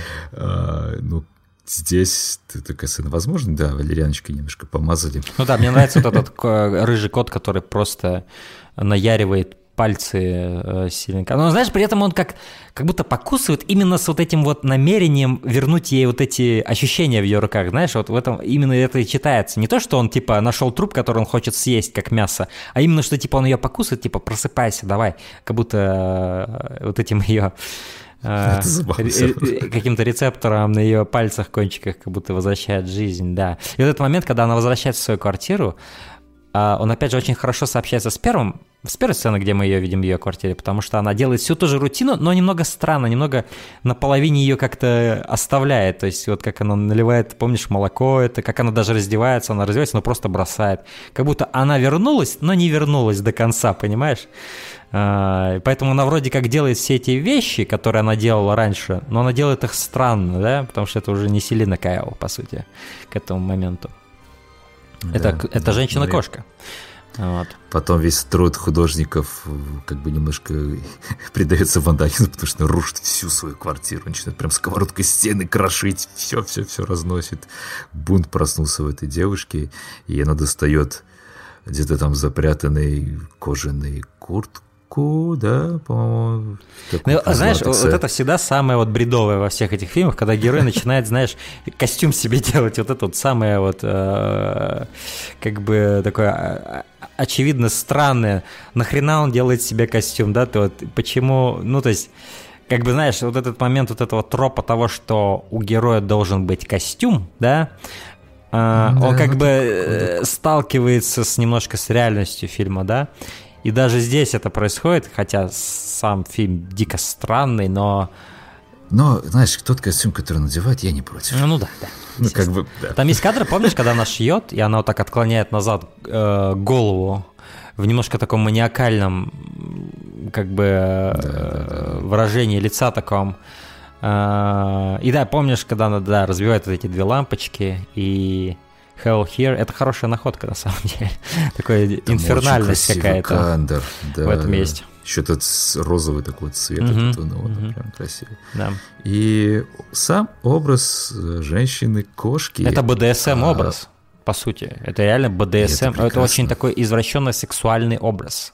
А, да. И тут, как бы, знаешь, это рискованный образ на самом деле, потому что даже если ты вспомнишь, например, Эх, наверное, не стоило даже упоминать этот фильм. Ну, помнишь фильм с Халли Берри, да, где вот она была э, тоже женщина-кошка, по сути.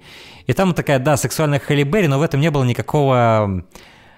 Ну, то есть это было обтягивающие Вызова штаны. Не было, не было вот этого да. вот экстрима какого-то, какой-то mm-hmm. вот этой вот э, остроты. А здесь уже в 92 году он просто сделал БДСМ персонажа, который вот просто... И она ведет себя, не, она не просто одета, она ведет себя очень сексуально. Каждое ее движение наполнено сексуальной энергией. И как бы понятно, что сейчас такой персонажа в любом каком другой постаси ты представить в принципе невозможно, uh-huh. потому что тебе сразу заклеймят э, там обвинение в сексизме. Чего уж говорить-то, блин, в Mortal Kombat пропали большие груди у, у женщин-персонажей, да? то мир сошел с ума, черт возьми. Поэтому, ну, слава богу, что у нас есть хотя бы один фильм, где вот такая женщина-кошка у нас абсолютно прекрасно. Знаешь, это как, как у Джокер есть у Нолана, да, э, эталон, скажем так. Вот эталон Джокер, это вот как бы, ну, исполнение Хита Леджера то я думаю, женщина-кошка это, понятное дело, эталон. Да, мне вот, знаешь, мне, мне нравится Энн Хэтэуэй, как она сделала женщину-кошку, мне очень нравится, но э, Мишель Пфайфер... это не, как бы, да. Не сместишь пока что. Возможно, в будущем мы увидим что-то революционное с этим персонажем, я не хочу этого исключать. Я думаю, если только, не знаю, только если более что ли, в порно-пародиях, что ли? Не, не обязательно, не, не, не, не обязательно ведь копать только в сторону сексуальности. Возможно, что-то другое можно раскопать в ее персонаже, а, что-то интересное. Но нет, ну здесь именно вот речь идет про гротеск вот этого образа, что вроде это даже детский, блядь, фильм. Угу. Я вот об этом и говорю. Здесь все персонажи, во-первых, Дэнни Девиты выглядит, как будто он, блядь, из хоррор-фильма. Э, Мишель Пфайфер выглядит, как будто она из БДСМ-порно. Э, а посередине всего это Уэйн с раскрытой варежкой, он нихуя вместе с нами не понимает, что происходит, потому что он такой же, как мы. Вот в этом фильме он реально выглядит самым нормальным, самым обычным чуваком. И он просто так смотрит этот телевизор и думает, ебаный в рот. Ты заметил, какой огромный телевизор у него? А, ну, я бы не сказал, что у него огромный прям. Ну, возможно, по тем огромный, временам, но не сейчас. Да. Кстати, заметь, очень интересный контраст по цвету идет, так как вот э, Каблпот показывает, да, холодным цветом, а Брюс Уэйн сидит вот в этом теплом, уютном, домашнем таком вот. Тоже очень интересные детали. На фоне елочки, гирлянды. Ну и, кстати, Коблпот тоже там на фоне елочки стоит в телевизоре. Да, только там что-то как-то, блядь, все инфернально. Ну, он, он, знаешь, такой репортаж из ада. Э. Да. Кстати, у этого вот пингвина страшнее, он страшнее выглядит, когда улыбается, блядь, почему-то никогда строит злодейскую мину. Больше жути нагонять его улыбкой. Да он, все, да он все время страшно выглядит, что бы он ни делал, как да. бы тебе все время крипово просто смотреть на этого человека. А, вот. Э, и знаешь, когда вот они стоят вместе с Максом Шреком вместе, да, который выглядит как э, опять же, я уже описывал его, как он выглядит. Знаешь, это парочка такая, прям верять им судьбу Старше. Готэма только. Дайте мне волю, я верю им судьбу Готэма, и мы все отправимся нахрен в ну, ад. Ну, когда на следующий же двоюродные, двоюродные братья, такие кузены. Да, да, да. Верьте нам, мы подарим вам светлое будущее, ребят. Что они, по сути, и пытаются здесь сделать, то есть там разыгрывается это абсолютно бредовый сценарий того, что какой-то, опять же, циркач э, ворует ребенка. Вот, и тут мы подходим к теории, что кто такие жители города. В общем, короче говоря, все очень просто. Они добилы. Все, все да, все жители города Готэм, все, включая злодеев, Бэтмена, т.д. Они все ёбнутые. А. Просто на голову отбитые, блядь, люди. Ага. Это как-то аллюзия, я не знаю, про какую-то, знаешь, антиутопию даже, где все сошли с ума. Не, ну знаешь, на самом деле, на это можно так посмотреть. Он нам на более простых образах показывает, по сути, то, что есть и в реальности происходит, где самые ебанутые схемы разыгрывают политиканы, и при этом люди в них верят и продолжают верить, а, понимаешь? А, скорее даже, знаешь, реакция общества на всякую ебанутую херню. Угу. Вот это вот, да. Да. Что, в принципе, мы сейчас и видим. Вот я и говорю. То есть это... Да. Мы сейчас смеемся, вот смотрим на это все, но Блин, то же самое происходит у нас. Да. А. Просто здесь это так э, максимизировано. То ну да, да. Крайность выведена, но... Гротеск, опять же, гротеск. Э, но, но опять же, гротеск, который подает тебе правду. Эм, да. Такой... мне нравится, как этот Брюс Уэйн сидит у себя, ему приносит Альфред суп, mm. и он такой, блядь, типа холодный, mm. его едят холодным. А, ну он такой дальше начинает его наяривать. То есть он опять ну, продолжает вот этот образ абсолютно потерянного человека. То есть, ну, это, кстати, клево, что это он сохранил с первой да, части. Да, то есть, да, э, да. сам, я говорю, сам Брюс Уэйн был перенесен замечательно. Это тот же самый человек. И круто, что, да, остались какие-то даже шутки с его Сайфордом. Ну, не шутки, а какие-то нелепые угу. ситуации из самого Их размен очень интересный у них, да. Да, да, это здорово. И опять же, он в этом своем Стив Джобсовском, по-моему, водолазке этой своей сидит. Я вот не, не заметил, сидит ли он в джинсах. А, но опять же, его образ его Джобса с этими круглыми очками. А, да, он, он начинает сразу изучать. Потому что сначала он, ты видишь, что он каким-то сочувствием проникается к э, пингвину, но он начинает быстро понимать, что что-то здесь не так. И вот здесь вот у меня некоторые есть проблемы с этим, потому что, ну, сценарно это никак не оправдано, почему он начал его подозревать, да?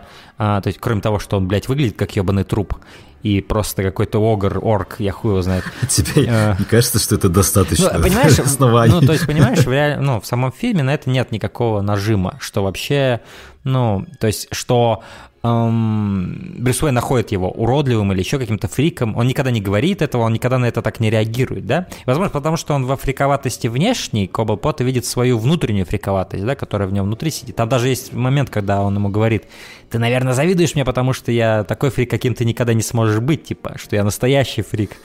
А, и даже, по-моему, Альфред шутит на эту тему, говорит, почему вы сразу подозреваете его, что он какой-то этот, да, плохой человек? Вам что, вы что, типа ревнуете, что в Готэме появился еще один странный, типа, фрик? ну, что-то в этом роде. А, и, возможно, это есть здесь, но я не знаю, но вот то, что вот этот момент того, что вот он в один момент он сочувствует, в другой момент он Возможно, это из-за Макса Шрека, что рядом с ним Шрек стоит, и он в этом подозревает какую-то связь, да, потому что мы видели уже сцену между ним и Шреком, где вот он видит Шрека насквозь, что это подонок с деньгами, да, а, в то время как Уэйн такой же, возможно, богатый, возможно, даже богаче, чем Шрек, но он порядочный человек. И, возможно, вот эта связь пингвина и Шрека его подталкивает к этому расследованию. Но когда ты смотришь фильм, ты не обязательно понимаешь, что из-за этого. Он просто начинает это расследование.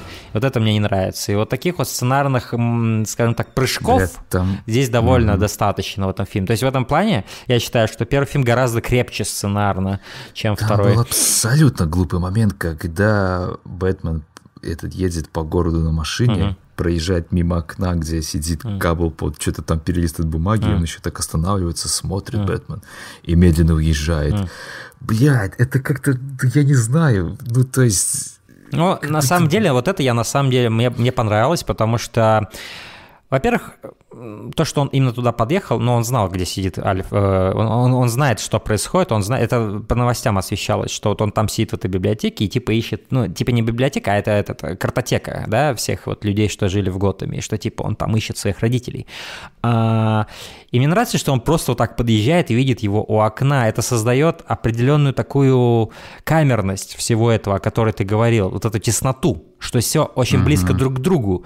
И то, что в этом мире реально, что Бэтмен вот так может подъехать и в окне увидеть э, пингвина. То есть это вот добавляет этой истории какого-то именно камерности, несмотря на то, что это грандиозные мы видим э, декорации знаю, и все остальное. Вот это мне понравилось. Ну, понятно, нет, конечно, не визуально это все как всегда. Не, я имею в виду, что несмотря на то, что здесь грандиозные декорации, а сохраняется эта камерность, даже какая-то немножко театральной постановки какая-то вот э, ощущение. Особенно, когда, помнишь, пингвин приходит на вот эту гробовую плиту, и как вот он мелодраматично эти ложит эти цветы, естественно, потому что на него смотрят другие люди, да, а, они там весь год там за ним ходят по пятам, смотрят за его драмой, как, как какой-нибудь там шоу Трумана, я не знаю.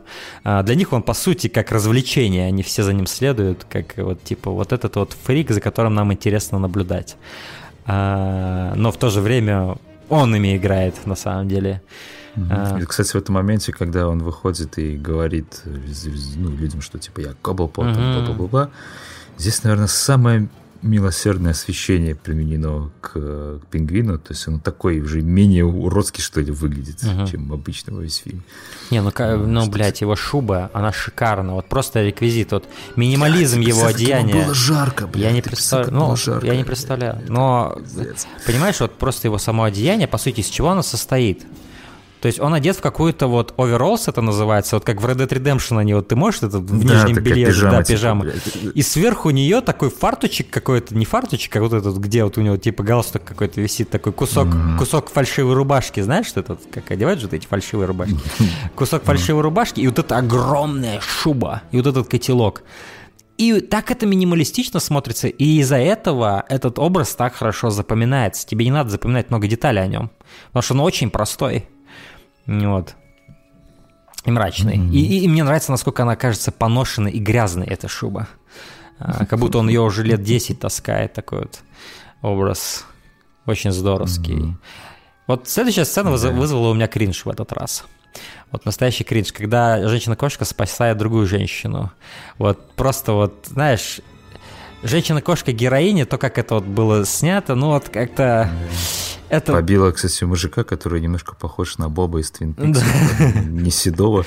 Да. а, вот. Да, и знаешь, вот этот момент, где она вот ее вроде как спасает, и потом говорит, я женщина-кошка, я не Бэтмен. Hear me roar, она говорит. И вот начинает вот это вот кульбиты назад выписывать. Это кринж был чистый. То есть здесь даже, знаешь, вот даже вот в, в контексте этой реальности это было а, просто я, я зажмуривал глаза от этого. А, было очень нелепо. А, И как раз после этого у нас есть сцена между Уэйном и Максом Шреком, где Макс Шрек одет вот в этот замечательный костюм с полосками, опять же, супер Бертоновский, знаешь, этот Да, это да, охрененно. Черное и белое, черное и белое. У Бертона же вообще вся стилистика базируется на этих двух цветах, потому что мы думаем о Бертоне как это только черное. Ни хрена, он очень любит блондинок в своих фильмах показывать. У него не бывает практически никогда рыжих или еще каких-нибудь. У него либо вот блондинки, либо вот все черное должно быть, да, и либо волосы белые, или там блондинистые, либо вот они черные будут. Либо, да, И вот он он очень любит вот эти контрасты белого и черного. Даже вот Да? когда вот Они работают? даже вот когда в начале э, пингвин, сидя вот в этом сейфе, он ест именно белую кошку, которая хорошо бы законтрастировала с тьмой, куда он ее утаскивает. А, И здесь у нас появляется гибрид Селины Кайл и женщины кошки, потому что мы видели по сути, Селин Кайл, потом мы видели Жачью кошку, и здесь мы впервые видим гибрид. И вот это самый интересный для меня персонаж в, в этом Мне нравится, как персон- ре- мне нравится, как реагирует Кристофер Уокен, ну, Шрек, только смотрит, такой, ну, да ну нахер. Да. Потом, знаешь, в конце этой сцены такой думает, ну, может, это как бы, Может, ну, хрен его знает. Да-да-да. Пока у меня есть другие проблемы, но если она начнет мне что-то, я ее еще раз сброшу. А, Вот из, вот из многих актеров Кристофер Уокен недоумение, вот он так клево выражает всегда, у него такая мимика прикольная получается. Ну, потому что, да, он ее убил, и теперь он видит ее, и он даже не знает, да, как он да, это... да. И как он начинает сразу, знаешь, типа... Ну, ты же была на этом курорте, где ты, наверное, там ударилась, да, упала там, помнишь этот, этот момент, когда... Да, Из-за этого у тебя... Ну, не, но мне нравится здесь еще и изумление Брюса Уэйна. Ты мгновенно видишь, что он в ней заинтересован, и он просто поражен Понятно, ею он- он- сразу. Брюс Уэйн ведется на блондина. Да. И, и, и при том, как она себя странно ведет, и ее странные слова, и вот все это его пленит, и он, он мгновенно заинтригован. Он с открытым ртом аж Да. голову поворачивает, очень смешно. Да, да, да, да, да. И осматривает ее с ног до головы. И в этот момент он понял, что он не зря бросил Вики Вейл. Точнее, она его бросила. А, Типа, может, даже хорошо, что она меня бросила, теперь у меня есть вот такая вот э, пер- перспектива. А, И вообще весь их, их вообще химия между Мишель Пфайфер и Майклом Китоном, она великолепна в этом фильме, я считаю. Они отлично смотрятся вместе. И как Бэтмен и Женщина-кошка, они гениально смотрятся вместе. То есть они и в амплуа своих геройских идеально сочетаются, и в амплуа своих настоящих личностей, альтер-эго. О да, о да, о да. А, и между ними все эти размены, они шикарные. И, эм, Но, да, дальше опять кринж был дикий, с, с моей точки зрения, когда Шрек начинает, ну, типа, шантажировать, не шантажировать, а манить рыбкой, типа, этого пингвина, пошли за мной, бля. М, Да, да, да. Совсем. Это, это чересчур немножко было, я согласен. Да, то есть, э, знаешь, как мы до этого думали, что пингвин это просто чувак изуродованный, э, скажем так, ну, ареалом обитания. Но здесь нам показывают, что он реально как пингвин себя ведет, да, то есть. Ну, то есть, я понимаю, Да возможно, его воспитывали еще- пингвины, но, блин, Ну, блядь, воспитывай пингвинов. ну так же оно и есть, по сути, по Ну, легенде, ну, как я ну понял. Да, да, да, да. Ну, не, не, просто даже если спуститься в логику фильма, он же типа как бы босс от этой вот какой-то шайки там бандитов, да? Это уже потом он, я как понимаю, стал. То есть он стал ими руководить этими циркачами. И как я Ну, понял, в смысле, потом, вот когда, он даже... вот именно в том моменте, когда он манит его рыбкой, ну, то Не, есть... я понимаю, он я же- имею в виду по его легенде. То есть изначально он воспитан Ну да, пингвинами, я- и да, эту часть я- себя он я- уже не может перебороть, видимо. То есть он все время им останется. Ну, да. Все равно это кринж, это было уже сильно Ну, и, я, я- я- я смеялся. Это как для, это опять же режим мультика здесь включил фильм, да. Да, и, да, и- да, и да. тут уже, знаешь, ну да, я согласен. Я бы, наверное, предпочел, чтобы. Но с другой стороны, с другой стороны, мне нравится, что он, сука, эту сырую рыбу жует, ходит. Да, Это да. охеренно, это отвратительно. И вот когда вот он выходит, и все такие прилизанные, все такие в этих костюмчиках его ждут, там пиар вот эти вот группа. А он в этой пижаме грязнющей без А он, позиции. он среди них ходит, как какой-то вот реально какое-то чудовище из подземелий, ну, чем он, по сути, является. А, и они пытаются, знаешь, э, работать с ним, знаешь, как типа, окей, вот наше задание, мы должны сделать его симпатичным для этого. И помнишь, когда к нему эта женщина подходит, такая, «Э, привет, и он к ней поворачивается, он такой, «Э», и вот этот испуг вот этот э, абсолютно юморной.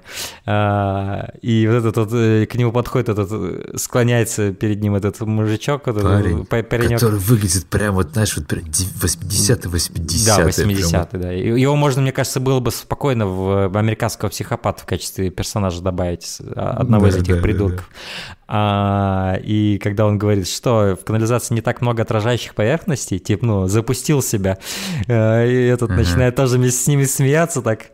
И он говорит, ну, могло быть и хуже, у меня мог быть течь, э, у меня бы мог весь нос быть в крови, и все такие, а, я не понимаю, что... И он начинает просто его, вцепляется ему в нос. Это один из моих любимых Это фильмов, когда он просто... Да. Это, это, это показывает, что он абсолютно на фундаментальном уровне ненормальный человек. То есть они могут пытаться его сколько угодно одевать, причесывать, там, я не знаю, но он останется вот этим вот фундаментально другим существом.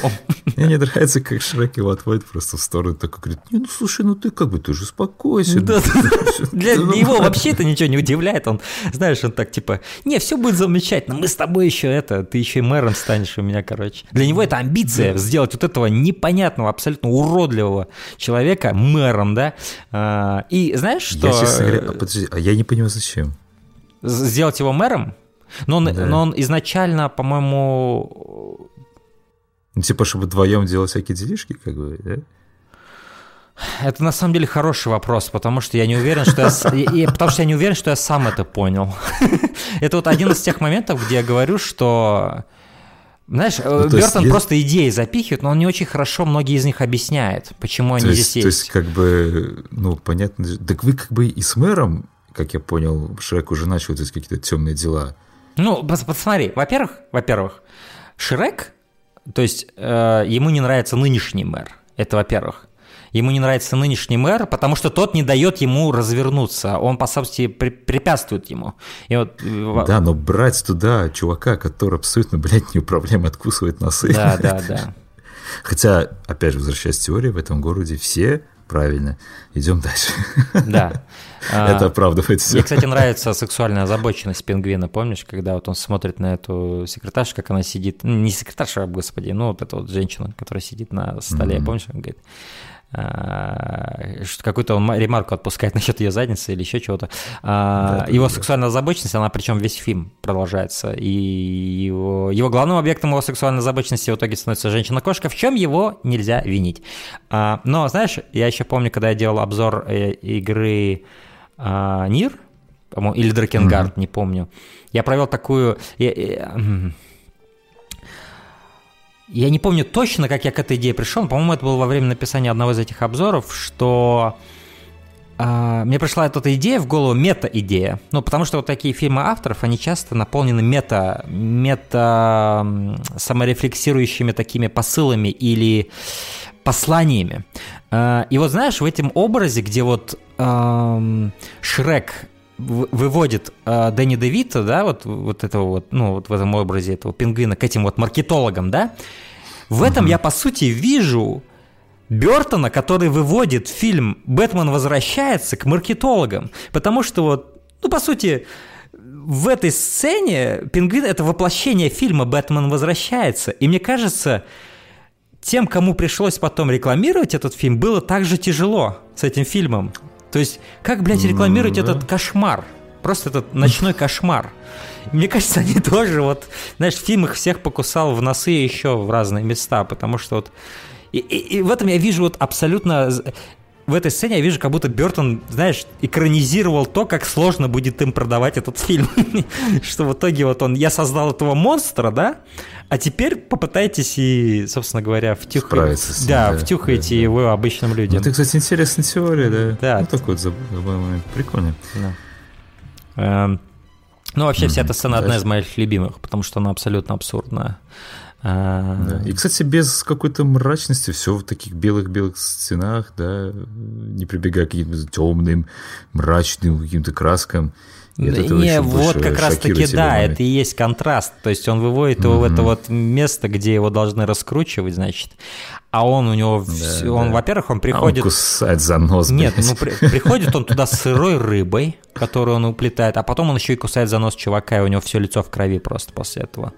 А, Круто. да.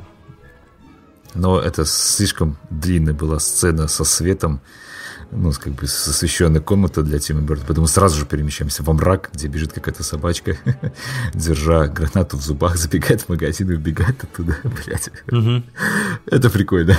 Смешно было. Да.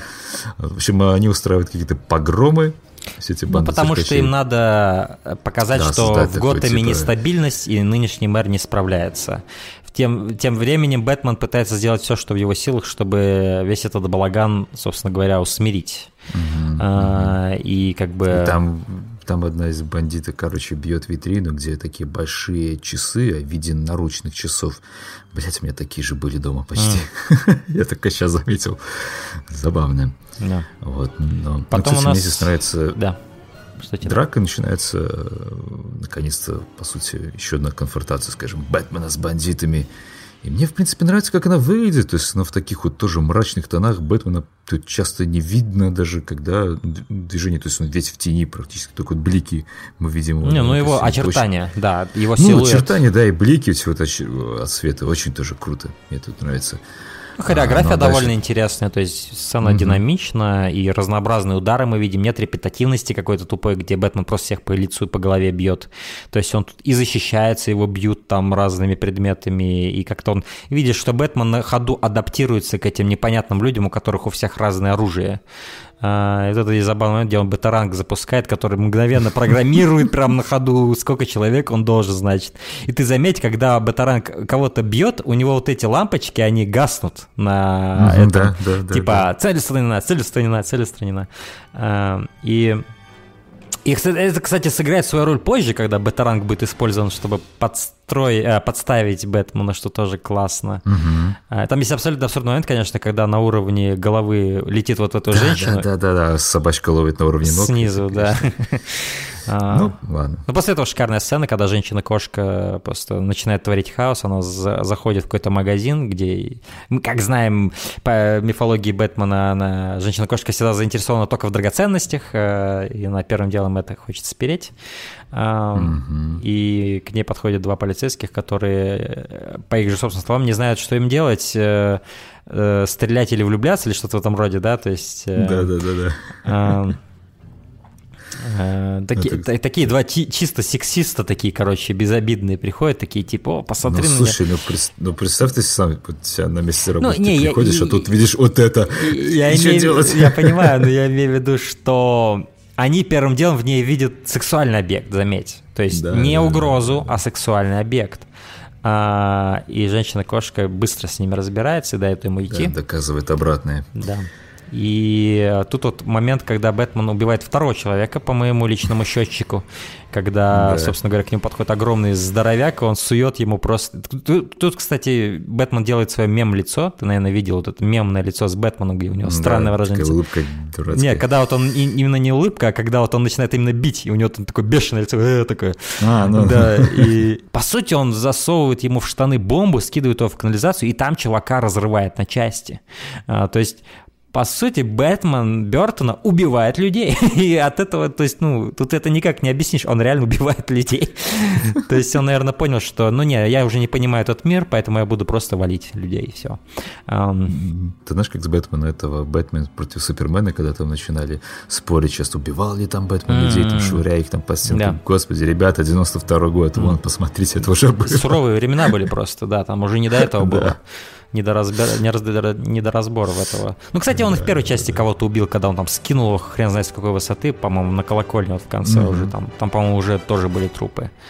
А, и здесь мы впервые видим, как все три фракции фриков в этом фильме встречаются. То есть сначала это Бэтмен и Пингвин, да, а, они встречаются, и при этом он говорит... Бэтмен-то знает, что это все дело рук Пингвина, но Пингвин-то понимает, что Бэтмен не может этого доказать на данный момент. Он говорит, что я как мэр рассматриваю пов- повреждения, которые... Как будущий мэр я рассматриваю повреждения, которые мне потом придется... э, Ну, короче, ты понял. Да-да-да. Такой между ними и- и- игривый диалог, размен такой. Да, и как только Бэтмен хотел сказать, чё, бля, врывается женщина-кошка абсолютно эффектно. О, А, одна- опять да, же, одна из это- моих любимых сцен фильма. Да, то же самое, когда просто все взрывается на заднем плане, магазин тут выносится, просто щепки. Да. Очень клево было. всё. Да, э, просто как он за, за нее взрывается, это такой взрыв на уровне парковки, о, на уровне бензоколонки из Робокопа, помнишь, когда та взрывается? Да, да, да, да, да. Вот да. что-то похожее здесь было в этом плане. Я помню, когда в один из пересмотров, особенно для меня это эффектно было, потому что я забыл про этот момент, и когда это все не, заднее взорвалось, в этом был какой-то такая, такая ядерная энергия, которую я даже не ожидал в этом Прям фильме. Потому что этот фильм ассоциируется не столько с энергией, сколько со странностью, да, со странной атмосферой. А, но вот этот взрыв, это вот действительно такая кинетическая сцена очень. Ам, ну и после этого у них продолжается все это на крыше, по сути, да? Они разбор, Да, раз- разборки. Кабо вот вдруг, да, на зонтике улетает. Кстати, да, офигенная Вообще, идея с зонтиком, который летает, мне она очень нравится. И как он улетает медленно, вот так мне тоже очень нравится. Да, да, да, да. Она прям вот идеально подходит под всю вот эту вот э, логику фильма этого странного. Да. И это очень красивая деталь. Такая мультяшная и сказочная. Но она при этом очень мрачная, серьезно. Вот. Особенно вот ну эти да. его силуэт, когда он именно улетает в эту тьму, среди вот этих статуй огромных. Это, наверное, одно из моих любимейших изображений визуально всего фильма. Вот именно как, как э, пингвин удаляется во тьму э, на зонтике. Э, да, происходит здесь такая драка, где, по сути, что происходит? Что Бэтмен мог бы с ней разобраться, но он как бы немножко слишком изумлен, и в то же время он не хочет ее травмировать, потому что он понимает, что он сильнее гораздо, чем женщина-кошка. А, И как бы он тоже ее недооценивает, так же, как и те копы а, в чем-то. И в итоге чуть ли не улетает с этой, с этой крыши. Вот. Но вовремя он спохватился и понял, что довольно серьезная она соперница, а, и начал уже с ней более-менее в полсилы а, драться. Но в итоге-то она все равно свои коготки ему всаживает э, в живот. Бля, мне, мне, мне безумно нравится вообще, как вот костюм женщины-кошки бликует. Да, А, латексный она он, потому что, да. Да, это, блядь, так красиво всегда выглядит. Ах, очень здорово. Причем ее шлем, Такой он сразу кон- явно не латексный. Это какая-то твердая материя, которая вот э, То облегает. есть, если эти- Бэтмен, он сливается с тьмой? Он матовый, потому что эти да. Больше, да, то вот э, э, Селина Кайл, в общем, прям пышет контрастом в этой ночи. Это вот такой... Кстати, тоже такой, да, контраст между их костюмами Мгм, получается. Да. Что тоже очень клево. Они оба мрачные и темные, но по-своему. А, М, да, да, и мне да, нравится, да. что ее костюм, он весь в этих, в штишках вот этих вот. э, То есть это, понимаешь, такая у Бэтмена мрачность такая более спокойная, да? Это прям такой вот пещера А с потому что мышами, которые спят, это- а у Селины Кайла мрачность, она абсолютно безумная, да? Все эти шрамы на костюме ее подчеркивают, и блики постоянно. Ну вот ее, по сути, шрамы, они показывают такую личность, которая была, была уничтожена, но была сшита вот так неровно. То есть Да, это да, сразу да, показывает да, в ней да. психопатизм определенный. Такой, знаешь, как у нее не все дома, ты сразу это понимаешь. Это как собранная по частям личность. В то время как Бэтмен такой монолит, знаешь, он все про себя Да, знает, он да, знает, что да. он будет делать, он уже про, короче, и он уже давно это делает. И Это вот такой... это круто, Да? проработанность вот художников образа, Да. это прям, ну, Ну, очень здорово. здесь во- вот если говорить просто art direction этого фильма, ну, это очень серьезная работа. Да, А. очень-очень. Да, в принципе, в прошлом фильме то же самое было. Да. А, мне нравится, что он просто скидывает ее в этот э, Да. грузовик с прицепом, там, где как типа... Кошачьи говорит вот эти лад- кошачьи лотки сладка- эти, да. наполнитель. Да, да, да. Здорово. И мне очень нравится, когда Бэтмен сидит у себя в пещере, просто такую уставший перчатку снимает, знаешь, как после работы пришел, такой со стройки, блядь. Вот так реально, то есть... И он еще этот, этот еще телефон берет, находясь в костюме, помнишь? Да, да, да. Знаешь, это любой другой режиссер показал это, ну, типа, Бэтмен там, не знаю, в ночи каким-то там или в темноте это, вот, от- там, пытается себя лечить как-то уже, допустим, без костюма, да. Нет, Тима Бертона все Бэтмен просто на стул сел. И вот это очень интересно, потому что, блядь, с одной стороны у тебя человек летает на вертолетике из зонтика, да, а с другой стороны вот он, блядь, телефон поднимает, прикладывает к ушам, Да. находясь в этом в маске. Ну, очень все это интересно, такие вот динамики фильма, они... И даже когти самой женщины-кошки практично были придуманы. То есть это, Да. Это Блядь, из- они даже детализированные такие вот. это э, когти, ну, которые она, по сути, это для, из этой швейной машинки. эти Да, вот, да, да, э, да, да. Она сделала, пока шила. э, На ходу это придумала. То есть. Ну, то есть я про, про то говорю, это не то, что они были как-то едино вылиты или что Да, там да. прям вот видно всякие скрученные там болтики всякие. Мгм. Ну, вот это вот Практичность ощущается, здорово. Да, во всем этом. А, да, да, прям вообще круто. А, Потом между пингвином, опять же, одна из моих любимых сцен, а, м, диалог между пингвином и женщиной-кошкой, когда она к нему приходит. А, а, Вообще мне, во-первых, нравится кровать пингвина, она такая, не похожая на него самого. Это как кровать, какой-то принцесски, но никак не этого мрачного пингвина. И вот этот весь вот, вся сцена наполнена такой сексуальной энергией, при- причем фриковатой сексуальной энергией где она вот кошка так себя ведет очень, скажем так. Там буквально Провокационно. на грани, на грани чуть ли не кринжа было какие-то вот моменты, прям такая вот гротеск, гротеск. А Мне нравился. Вот в данном случае мне нравилось все то, что было. Потому что здесь я видел именно риски Бертона. Он довольно рискованно показывает взаимоотношения их.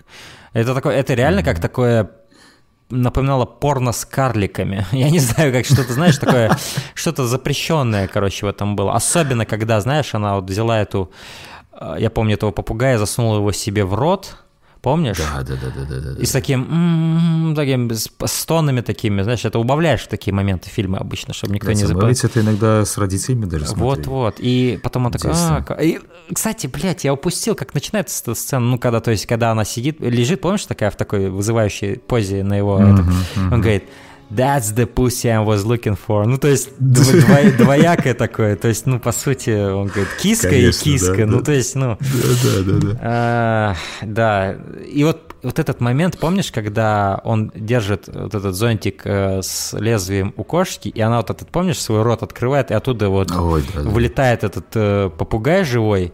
А, вот это изображение, это, наверное, самое ебанутое изображение, что есть во всем фильме. Ебанутое в плане того, что по своей энергетике, по своему фактическому изображению, то, что мы наблюдаем в сцене. А, я обожаю, что такое есть в кино высокобюджетном, в его истории, точнее. И мне очень нравится, что сели костюм э, женщины-кошки, он постепенно изнашивается, появляются повреждения, и это на протяжении всего фильма. мгм. То есть у него не восстанавливается костюм случайным образом. Он вот порван везде в каких-то моментах, и дальше, дальше все хуже и хуже. Да. А, это тоже очень клево. Детали работы. И мне нравится еще, как а, Кобол под своими перчатками изображает. Типа, В чем нет никакого мышцы. смысла с точки зрения освещения, абсолютно да. невозможно. Если бы Откуда только... там свет, да, да. да. Он вроде как он не держал фонарик у себя во рту, пока это делал все. Ну да, мне нравится некоторая вальяжность от этого, потому что вот э, того, ну то есть мне нравится, что у нее размазанная помада по лицу, заметьте, то есть не, не идеально намазана, то есть вот на подбородке. Помнишь, потом она говорит, я могу принять ванну прямо здесь, и начинает вот это вот. Бля, это вот, на- это опять же, на просто. уровне того, когда Макс Шрек этой селедкой завлекал э, пингвина. То есть, знаешь, что, то есть я понимаю, тебя зовут пингвин, а тебя женщина-кошка, но это не значит, что вы должны себя буквально вести как пингвин и женщина-кошка. Поэтому я понимаю твой кринж здесь, да, я его могу понять.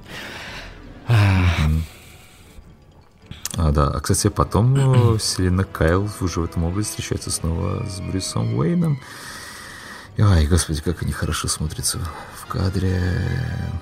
Да, Мишель Ты прям- Пфайфер супер обворожительно.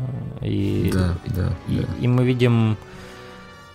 Мы видим немножко такой переломный момент в ее персонаже, что а, как бы он ей нравится. Да. И Но она так немного но при- начинает ломаться, то есть Да. что как бы у нее уже надломлено все внутри, но тем не менее вызывает симпатии. Там был очень такой классный момент, когда камера вот прям на нее крупным планом, и вот ее игра глазами, Мгм. она так начинает ногами бегать туда-сюда. Блин, да ты, ты- ты сразу вот чувствуешь вот этот момент, что да, он ей нравится. Это очень здорово. Опять Ну, же, плюс в к игре Мишель Пфайфер. И опять же в этом тоже есть символизм, что всю свою жизнь она жила без мужчины, потому что она не могла просто найти того, кто, кто бы ее понял даже, да? То есть вот э, она, ты, даже когда она то сообщение прослушает, ты видишь в этом определенную обреченность того, что, возможно, ей даже не так был интересен этот мужик, но ей просто был уже нужен мужик какой-нибудь. И они все ее боялись, понимаешь? А тут именно когда она стала женщиной-кошкой, после, именно после этого она встретила Бэтмена, потому что чтобы быть рядом с ним, она должна быть такой же странной. А, Именно когда она стала вот этой странной, она увидела и нашла этого мужчину, который ей интересен. И в их диалоге вот проскакивают вот эти вот два- э, такие, скажем, м, с двойным смыслом вот эти фразочки насчет темной стороны, у, ко- у ко- у кого она есть, вот это, да, то есть он говорит, типа, Да, да, да, да, а, у тебя есть, говорит, мрачная сторона, и она как бы в, в отговорку, потому что она еще не знает, что Брюс Уэйн это Бэтмен, она говорит, не мрачнее твоей, ну типа как, я, как и ты, Мгм. нормальная, но она еще не понимает, что у Брюса Уэйна такая же странная мрачная сторона есть. А, и Да, вот эта это и- и- классно. ирония этого диалога мне нравится, а, потому что они оба еще не понимают, насколько они друг другу подходят на самом деле. Вот. Мгм. Ну, а дальше пингвин уже пускает в ход свои какие-то манипуляции. А, то, что он захвачен, этот бэтранг, убивает одну из... Как там? Ну, Она ну, убивает эту девушку, которая включала елку, по сути. Она да, как бы. да. и та- Правда, и там, когда там- он кидает бэтранг, звук, как будто он кинул бумагу в нее, звучит. Насчет звука я не помню, но что меня забавляет, забавляет этой сцене, это, во-первых, как она начинается, типа, елка сгорается, а потом я нажимаю э, кнопку. А, блин, нет, наоборот, я нажимаю кнопку, Да. то есть в ее голове практически ни для чего не хватает места. И когда к ней приходит вот такой фрик и говорит, что я из бюро талантов там и набираю, типа, актрис, она сразу ему верит, и ты как бы понимаешь, что... Я говорю, I'm a talent scout. И она такая, да, ты, я, я могу, говорит, э, я, я, не только, говорит, на кнопки нажимаю, я еще и актриса, говорит. Э, Там еще забавный момент был, когда собачка не хотела давать бетранки. Он прям, знаешь, так вырывал ее из зубов. Возможно, она все это время его держала в пасти с той самой сцены, когда она поймала. А, И здесь клевая сцена вот э, около камина. Самая, наверное, самая, наверное, теплая, такая приятная, уютная во всем фильме, Да, наверное. да, да, да. И, блядь, ты посмотри, какой там камин. Это как будто, не знаю, погребальный костер какой-то, блядь. Ну, у, Брюса Уэйна все большое, в том числе и камин. А, Там, наверное, жар от него такой прет, что там просто все... Ну вот поэтому он, он знал, куда надо женщину Да, перевести да, к да. самому жаркому месту. И мне нравится, как она нарывается на его вот этот раненый бок, и он такой, типа, у меня же там этот порез. А потом он, э, ну, как бы задирает ее Да, да, да, да. и да. она уже... Руку там ожог. э, И она уже как бы это... То есть они, по сути, опять же, до сих пор не подозревают, что они Бэтмен и женщина-кошка. И как бы они скрывают друг это от друга. Это очень комично во время этой эротической Да. сцены. И, с- и, и почему одновременно сразу такие, как будто, о, типа, не пора. И, О, нет, нет, нет, мне пора. Да, да, да. И Очень комедийно она дальше разыгрывается, когда они не знают, как наиболее тактично покинуть эту сцену. Господи, как Брикс Уэйн убегает. И бедный Альфред по- посреди них стоит и наблюдает за всем этим бредом. А, Это круто, да. правда. Ну, это А. так мило вообще все. Да. И мне нравится, что, блядь, эти э, костюмы Бэтмена, они висят на вешалке. И они разве висят на вешалке? Да, что не Я не заметил этого. Они, по-моему, Да, просто да, да. стоят на таких нет, больших нет, на веш- вешалке он прям, он прям снимает с вешалок один из отодвигает. так, А, э, да, ну там, да. э, да, там есть костюм и вот это Основа, э, основа, основа, типа, а, ве- а верхняя часть она на таких как типа Да, отдельных стоит. И мне нравится, Ну, что их много вешалке, ну, стоит. так Понимаешь, они не да. сложены где-то э, на полке, они именно все стоят. И я, и- Слушай, было бы круто, если бы наши не были так сложны, заботливы Альфреда. Да, Ну, да, да, поглаженный. И знаешь, мне что еще нравится, когда вот он уже оделся, он выходит из-за них, ну, то есть из-за других Бэтменов, типа он их обходит стороной, это так здорово, то есть он не одел не вот этого центрального, а он где-то какого-то вообще там другого одел на себя, и он так выходит, типа, среди других Бэтменов. Как Это- в магазине продавщица тоже доставит сзади. Э, типа, чик, потому что эти, эти со сцеником, да, то же самое здесь. Ну, здесь я больше Забавно. это вижу как, типа, Да, я шучу, конечно. Это, Да, это да. как типа его вот эти оболочки, и вот как он среди них ходит, среди этих пустых оболочек. Это даже как, как такой намек, что типа такой визуально очень интересный на самом деле момент, потому что, да, есть костюм Бэтмена, но Бэтмен это не тот, кто в костюме, это тот, кто внутри костюма, да? И вот эти Ну вот да, оболочки да, стоят, да. именно вот настоящий Бэтмен, вот он выходит, потому что это Брюс Уэйн. Ам, это очень классно. И очень быстро, за 5, буквально 5 секунд, а я уже столько думаю об этом, потому что это визуально действительно очень здорово придумано было. А, и по сути, да, взла- взламывают машину Бэтмена. А, то есть он Как всегда, знаешь, у злодеев в кино появляется такой очень хитрый пультик. Абсолютно да, не который- блядь, как это вообще возможно, взломать машину Да. Бэтмена, откуда у них эта технология. То есть я могу, конечно, представить, что у Шрека до хрена финансов, и, возможно, э, Пингвин попросил у него эту технологию как-то разработать, но как-то это мне все не верится. Мне кажется, Бэтмен это вот... Всегда был такой персонаж, у которого Ну, были вот эти технологии, которые никому недоступны, да? И здесь его просто вот так кучка бомжей взламывает. Вот это меня, Не, мне ну, не нравится. Если бы нам до этого показали, что они как-то хитро там, может, подловили типа кого-то или что-то такое взломали, да, то есть это как бы уже смотрелось более-менее логично, но да, это слишком просто вычерно, то есть, типа, окей, так удобнее, М, пультик у нас есть, Да, хорошо. Да, да, да. Да. И... Но мне, блядь, так нравится этот кадр, когда Бэтмен сверху вниз смотрит, там такое пространство прям ощущается. Помнишь, он на крыше так Да, стоит, да, помню. и прожектора еще снизу см- светит на него, Да, да, бля, да. так красиво. И, кстати, опять же, цветовой контраст у нас есть. Внизу город такой теплый, а он весь холодный в свете. Блять, очень красиво. Прям вау. Потом у них происходит драка с женщиной-кошкой за вот эту вот красавицу белокурую дурочку. А, Бедная. Да, и, собственно говоря, пока это все происходит, они минируют его машину. Точнее, не минируют, а ставят на нее специальный девайс, который впоследствии придет к такой очень уморительной сцене. И все это приводит к тому, что Бэтмена подставляют, по сути, да, то есть, э, причем делают это с помощью летучих мышей. Э, Девушка летит вниз, она мертва, что, опять же, да, тоже не характерно. Ну, то есть, как бы, ты не ожидаешь такого, да, такую брутальную смерть а, где она просто падает вниз, и, и Бэтмен тупо ее не спас. А, вот это неожиданно было. То есть, Чем она так, знаешь, в подарочек это так Потому, пук, потому что ты ожидаешь, аккуратненько. что он ее спасет, и в процессе ему будет да. плохо. Возможно, сам травмируется или еще что-то такое, или его подставят опять же. Но тут нет, он тупо не справляется. Вот это мне понравилось.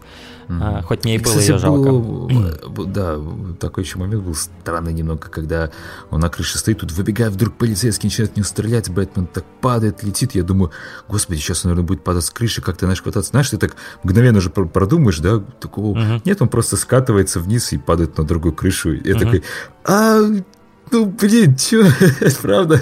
Не, а мне Ладно, понравилось, мне понравилось, насколько это все обыденно выглядит. Что типа Не, просто, он просто пизданулся Бэтмен с козырька. Ну, Не, Бэтмен, клёво. сука, везучий в этом, а та девушка нет. Э, Ну и вот эта сцена, которая после этого следует, когда они подомелый, э, собственно говоря, это, кстати, первый из двух моментов, когда они подомелый.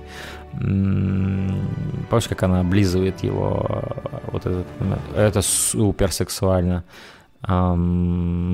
И опять же в этом есть какая-то вот такая вот энергия извращенности. Они как будто, э, знаешь, в ролевые игры играют, по сути. ну, знаешь, сегодня я буду. Бэтменом, а ты будешь женщиной-кошкой. Эм, Это выглядит так.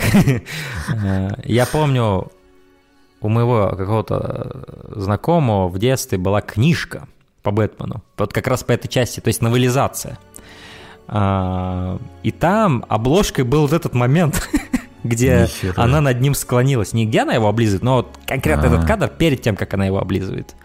А, Я помню, вау, потом мне, мне уже тогда это казалось таким этим, ну, сексуально заряженным, скажем так, вот этот кадр. А, Везучий же человек Майкл Китон. Да, это так. И, наверное, много дублей понадобилось сделать, я думаю. А, И... Наш, наверное, Тима Бертона подговорил специально, слушай, давай там несколько дублей сделаем, ты там, Мгм. ну, пожалуйста. Там, Да. все, все, я понял. Кстати, у Майкла Китона лучший профиль с точки зрения костюме Бэтмена. Его подбородок, он идеально выглядит в профиле. Ну, в принципе, идеально выглядит, но вот именно в профиле, когда мы видим, вот посмотри даже на эту сцену, где вот он лежит, когда в профиль показывается, его профиль бэтменский, он просто великолепный, А, он идеальный. Эм, И вот он ее скидывает, у него, опять же, из... а, непонятно откуда появляется дополнительный девайс, огромные крылья. Я так понимаю, что Бертон пытается нас убедить, что его плащ может в такое превращаться, да? Но Ну, там, вроде реально какие-то... Как чуть не скидывается. Нет, Ну там да, реально да, да. дельтаплан у него какой-то над- э, Да, сзади да, появляется да, из ниоткуда. И, ну, там есть здоровский момент, когда, ну, то есть они выпустили этих летучих мышей, чтобы, типа, э, знаешь, чтобы, если вы еще не поняли, что это Бэтмен ее скинул, мы вам еще летучих мышей сюда нагоним, чтобы это точно с ним ассоциировалось. И потом он реально начинает летать среди летучих мышей, как самая большая летучая мышь. Знаешь, типа...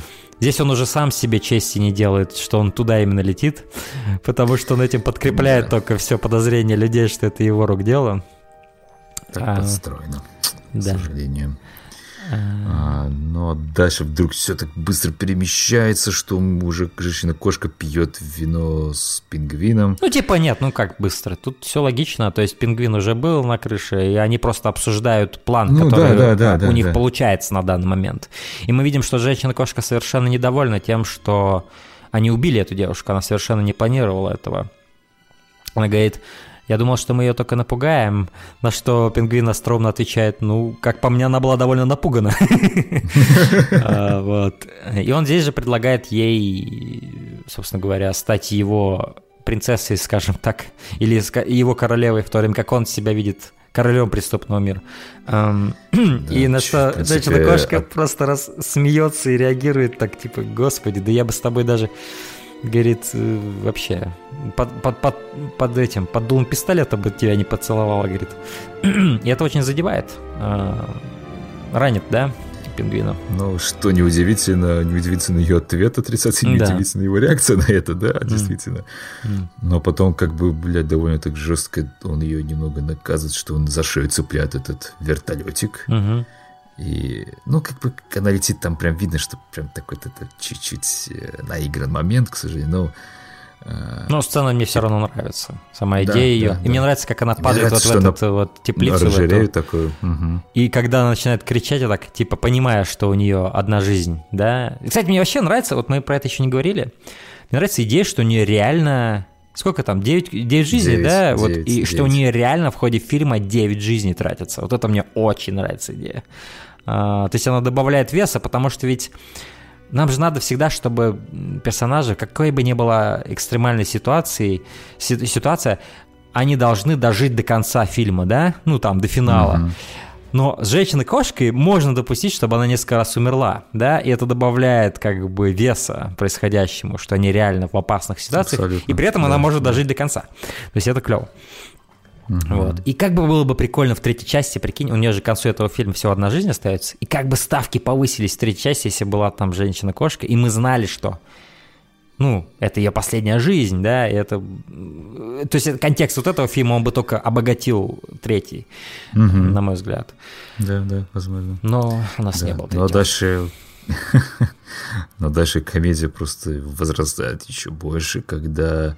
Ну, собственно, Бэтмен сам садится в этот э, автомобиль, но э, до этого Каблпот э, под такие чуть не овации приходит свой такой персонализированный трейлер, Да. такой с огромным плакатом «Освальд Каблпот». Очень забав- И ты заметил, что он когда заходит, там прямо значки вот эти, да, э, Oswald means order, да, мгм. такие, Да, такая там у него компания. компания, да, да. И стоят такие много-много баночек консервированной рыбы. Вот этого я не заметил. Да, очень забавно. Ну, Черт, точно, точно. Ну, опять же, детали везде, в каждом Да, кадре. да, да. И он садится в он мини врывается Бэтмобиль, за- э, Да, взрывается, как, знаешь, школьник, который дорвался наконец-то до компьютера после уроков. Да. Быстрее, быстрее, быстрее, поиграть, поиграть. Вот. э, Ты же заметил, что это, полная реплика Бэтмобиля, только миниатюрная, блядь. А, Это пиздец странно. Кто ему ее сделал, когда успели, бля, не- непонятно, но выглядит визуально клево. И вот когда вот он, знаешь, вот в этом мониторчике появляется, такой скайп-сессия у них происходит, когда вот он едет, значит, не может контролировать Бэтмобиль. Вот в этом маленьком мониторчике он выглядит самым, сука, страшным, какой он вот был в этом фильме. Вот в этом вот маленьком черно-белом мониторчике. Он выглядит как как знаешь, как персонаж из какого-нибудь старого немецкого э, фильма вот этого 30-х Да. годов «Кабинет доктора Каллигари», я не знаю, вот он вот прям жутко с этим еще гримом, он ре... Тогда же реально вот эти вот рисовали круги персонаж, чтобы их глаза были более выразительными в те- во тьме вот этих глазниц. И он выглядит реально как из старого немецкого там экспр- как- как там экспрессионизм вот этот немецкий да вот этих вот фильмов короче Да, да, там же безумие было. тоже. да, да, там много психоделики было. И да, то есть он не может управлять, но при этом он сидит внутри машины. И это еще одна часть плана Освальда по, собственно говоря, как это сказать? Демонизации Бэтмена. Демонизации, да, как типа, в общем, его репутацию подмочить. И а, Ну и, кстати, клевые эффекты дальше вот идут в погоне, когда машины эти переворачиваются, разлетаются, Мгм. все там гидранты Хаос, настоящий хаос, Да, да. все в искрах, блядь. И знаешь, что клево в этой сцене еще, помимо того, что вот в ней конкретно происходит, это то, что ты видишь версию того, что а если бы Бэтмен просто слетел с катушек и начал бы всех убивать в Готэме, да, что бы могло быть? И ты видишь, что с помощью единственного Бэтмобиля он бы мог, наверное, пол, полгорода всё бы разрушить нахрен, если бы хотел. То есть ты, ты видишь, да, как бы, что Бэт... Ему еще повезло, что Бэтмен хороший человек. Мне нравится, что они показывают этот э, трейлер э, Освальда со стороны, как он качается так с стороны Мгм. все так ходит, думает, что он там, блядь, делает вообще? И вот здесь уже полиция начинает гнаться за, а, собственно говоря, Бэтменом. Он удирает от копов. И вот здесь вот он делает вот этот тот самый трюк, который делал Кристиан Бейл уже в «Темном рыцаре», да, его машина превращается в мотоцикл в какой-то степени. Да, и он может проезжать мелких таких этих. И вот как там, они не пожалели бюджет, конечно, одна машина в другую врезается в третью, то есть просто им не жалко, короче, эти машины они их уничтожают. А, И Бэтмен успешно удирает, но его репутация подмочена. Вот. Увы и ах. Да. А, Но дальше, как бы эта компания, грубо говоря, политическая, Освальда продолжает набирать обороты, выходит навстречу к, з- как к избирателям, типа... Да, Ну, наверное, народу будущем. Готэма, короче. Народу, да, да, да. И Бэтмен... Блядь, кстати говоря, Бэтмен... Бэтмен входит в пещеру свою через Железную Деву. Мгм. Блядь, это просто круто. Это Ну, то есть, классно, да. да. Ну, кто не знает, Железная Дева это такой специальный, типа, Пыточный- железный такой сосуд, в котором штыри и, грубо говоря, для казни, там, инквизиции применялся, наверное. Ну, или для пыток. Ну, короче, жуткие вещи не применялись. Да. А, собственно, и он запускает э, такую небольшую диверсию, что заранее как-то записанный фрагмент голоса. Ну, потому что он транслировался ему в машину. Соответственно, в машине, видимо, есть такой девайс, Да. который постоянно все пишет. И он записал все слова Освальда. Да, на диске, и, собственно, люди сразу такие, о, чё, господи, ты злодей, оказывается, действительно, неужели, блядь? А, Да, и, собственно, он приходит в ярость, Коблпот, и начинает стрелять из зонтика. Там есть этот момент, ты его не упомянул, не, не упомянул, когда э, то есть Бэтмен начинает диджеем немножко себя чувствовать и начинает вот это вот это. Знаешь, сначала меня он дико раздражал этот момент, с одной стороны. То есть мне шутка сама не нравится, что он это сделал. Но с другой стороны, то с каким не, ну, с каким не диджейским лицом он это делает, мне нравится. Типа, он настолько Мне далек нравится- от мира вот этих тусовок, да, и вот с каким вот он, блядь, чисто, знаешь, Мне, так- мне- мне нравится улыбка Альфреда на все это. Он такой прям же довольный же до ушей, поворачивается. А, и типа говорит, хорошо. да. Естественно, естественно, все как бы жители города на такие собрания приходят заранее приготовленными овощами. На Да, всякий вот, случай, да, и причем сам Пингвин это упоминает. Потому что когда ты смотришь, ты думаешь, ну там же пришли его фанаты и поклонники, нахрена они принесли гребаные что эти да там просто томаты. огромнейшие помидоры, блядь. Да. Причем, знаешь, что? Они летят прямо ему в лицо. Дэнни Девита прям в лицо они летят, ты видишь. То есть они прям разбиваются об его голову. Да, То да, есть да, тут да, они да. вообще не, не сдерживались. И вот там столько... Мне даже жалко его стало, честно скажу.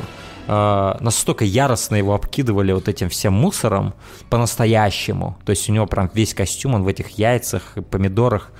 Мне очень нравится кадр, когда он со стороны вот зонтика прячется за ним, да, Да, как, да, да, как щит, и мы прям вот крупно видим его лицо. Как-то такая, знаешь, динамика в этом всем была, не знаю, очень красивый кадр. Очень такой кадр, который ты не ожидаешь, да? Очень такой близкий, такой Да, ру- ручной да, да, камерой, да, да, да, практически. да. Э, Очень здорово, да, что Бертон позволяет варьироваться э, визуальному языку вот так, это клево. Э, И да, он, по сути, он э, вопрос, который у тебя возникает, он сразу его адресует, задавая такой же вопрос. Почему на каждом таком этом все приходят с помидорами, да?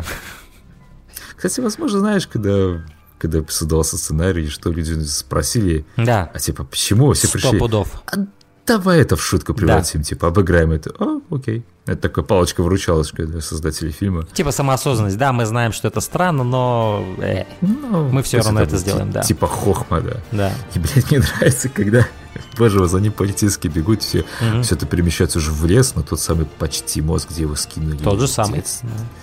Да, и он просто, не меняя ничего, каких э, крупностей, ничего, он просто валится с этого моста, блядь, в воду. Блядь, так смешно, боже. Да. А, ну и это как бы символично работает. То есть э, на этом мосте его родители его отвергли. И на Да, этом мосте его его, общество. отвергает мир. А, Да, да. И по сути он возвращается. То есть э, Шрек заставил его поверить. Ведь у Освальда, надо заметить, всегда был другой план, изначальный план, который мы узнаем вот скоро. А, он все вписал вот эти листки, какие-то списки, и ты как бы не понимаешь, что он хочет, да? Вот. Но это как-то такой план, мы понимаем, что это какой-то план, от которого Освальд пока от- отвлекается ради вот того, чтобы стать мэром, да? А, потому что Шрек убедил его, что он сможет заставить людей полюбить его. То есть сам Освальд сможет это сделать. И вот тут, понимаешь, как бы мир его отвергает, и он возвращается по этой же самой канализации туда, откуда он начал свое путешествие. И как бы это очень символично здорово, символически здорово работает. А, и когда он возвращается, там же ведь до этого были моменты, когда его называют пингвин, он говорит, я не пингвин, я Освальд Коблпот. А теперь ему возвращается это типа ну, Освальд его говорят, я не Освальд, я пингвин. То есть он как бы понимает, что он не, он не будет частью этого общества, и он, его общество никогда не примет. И на самом деле настоящий его дом здесь, в канализации, с этими фриками. И с этими транспортами в виде уточек. Да. Блять. Ну, кстати, уточка это, видимо, то, что ему мысленно передалось из раннего детства, потому что если ты заме- да, заметил, да. там mm-hmm. у него уточка висела над его вот этим вот клеткой, где его родители держали. Ты когда он приплывает, его сразу начинают встречать с пингвиной. Тоже забавно. Да. Вообще пингвины это вот мне нравится, что они есть в этом фильме. Да. Это просто, знаешь, это опять же очень странная черта. Столько пингвинов настоящих в этом фильме. А, причем некоторые из этих пингвинов были карлики в костюмах, а, как я вот узнал потом. А, но многие из них это настоящие, мать их, пингвины. А, и в каком еще фильме с, с живыми актерами ты увидишь столько пингвинов? И уж тем более в фильме про супергероя. Никогда в жизни, ребята. Это раз. Помнишь, фильм был с Джимом Керри, там с пингвинами. Это, Пингвины мистера Поппера, но я даже да. не смотрел этот фильм, поэтому не могу сказать. После этого у нас сцена карнавала, которую устраивают... Стой, давай, давай еще поменяем момент, когда этот э, Брюс Уэйн чинит Бэтмобиль, угу. и это происходит на двух, блядь, осколках скалы таких да. вот... Угу. Откуда совершенно прилетает. невозможно упасть, конечно же, там все абсолютно э, да, защищено. И с другой стороны приходит Айфорд да. через пропасть, грубо говоря, кричит ему, что «О, там приглашение, а, выбрать». Типа, о, не, подожди, там может Селина Кал придет. Кто-то уже порвал его. На порванный такой, да господи, что такое? Не, ну еще, кстати, до этого есть клевый момент, когда он убивает одного из своих. Он говорит, он же раскрывает свой истинный план, раздает всем а, эти пингвин, списки, да, говорит, мы будем да, убивать да, детей элиты мы похитим и убьем их. Так же, как вот, чтобы, э, типа, то ли он хочет их убить, то ли он хочет их просто, по-моему, он хочет их похитить и еще и убить. Типа, раздел... чтобы они все детей, чтобы вся элита разделила, типа, ну, как бы... Э, ну, горечь эту. Кор- короче, свою горесть навлечь, горечь свою хочет навлечь на угу. детей всей элиты Готэма. Да, а, да, да, да. И один из э, его, собственно говоря, под, ну как сказать, из его подсосов до подельников ему спрашивают, может, это немного, ну, типа, ну, перебор. перебор. А он убивает его, говорит, нет, это много. Ты знаешь, как, как зритель такой, как зритель спрашивает у создателя фильма, да, может, немного перебор, заткни, сука, да. Да, смотри дальше. Да. А, но сцена бала, блядь, Мишель Пфайфер. Ой, она шикарная здесь. Это, это, это уже какой, подожди, получается, третий образ Селины Кайл? Ну, а... даже не, если не пятый, я не знаю. У нее ну, много именно образов. кардинально меняющийся. Сначала она была такой секретаршей замызганной, потом такой секретаршей более такой немножко понаглевшей, потом mm-hmm. уже встретились они так. На улице? Да, это пятый, пятый образ чисто не, да, и каждый раз разный, и каждый раз она все обворожительнее становится. Да, и более уверенный в своей да. э, оболочке, так скажем.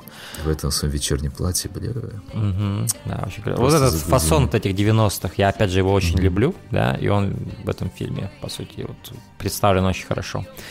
А, и это все в этом таком теплом свете. Я обожаю кадр, когда камера на них сверху смотрит, и мы видим этот такой пол типа стеклянный, угу. но он такой теплый, блядь, ну очень красиво это все по цвету именно.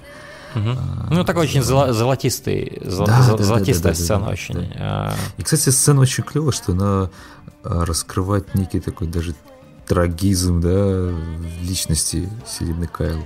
Потому что она пришла убить этого а, Шрека. Угу.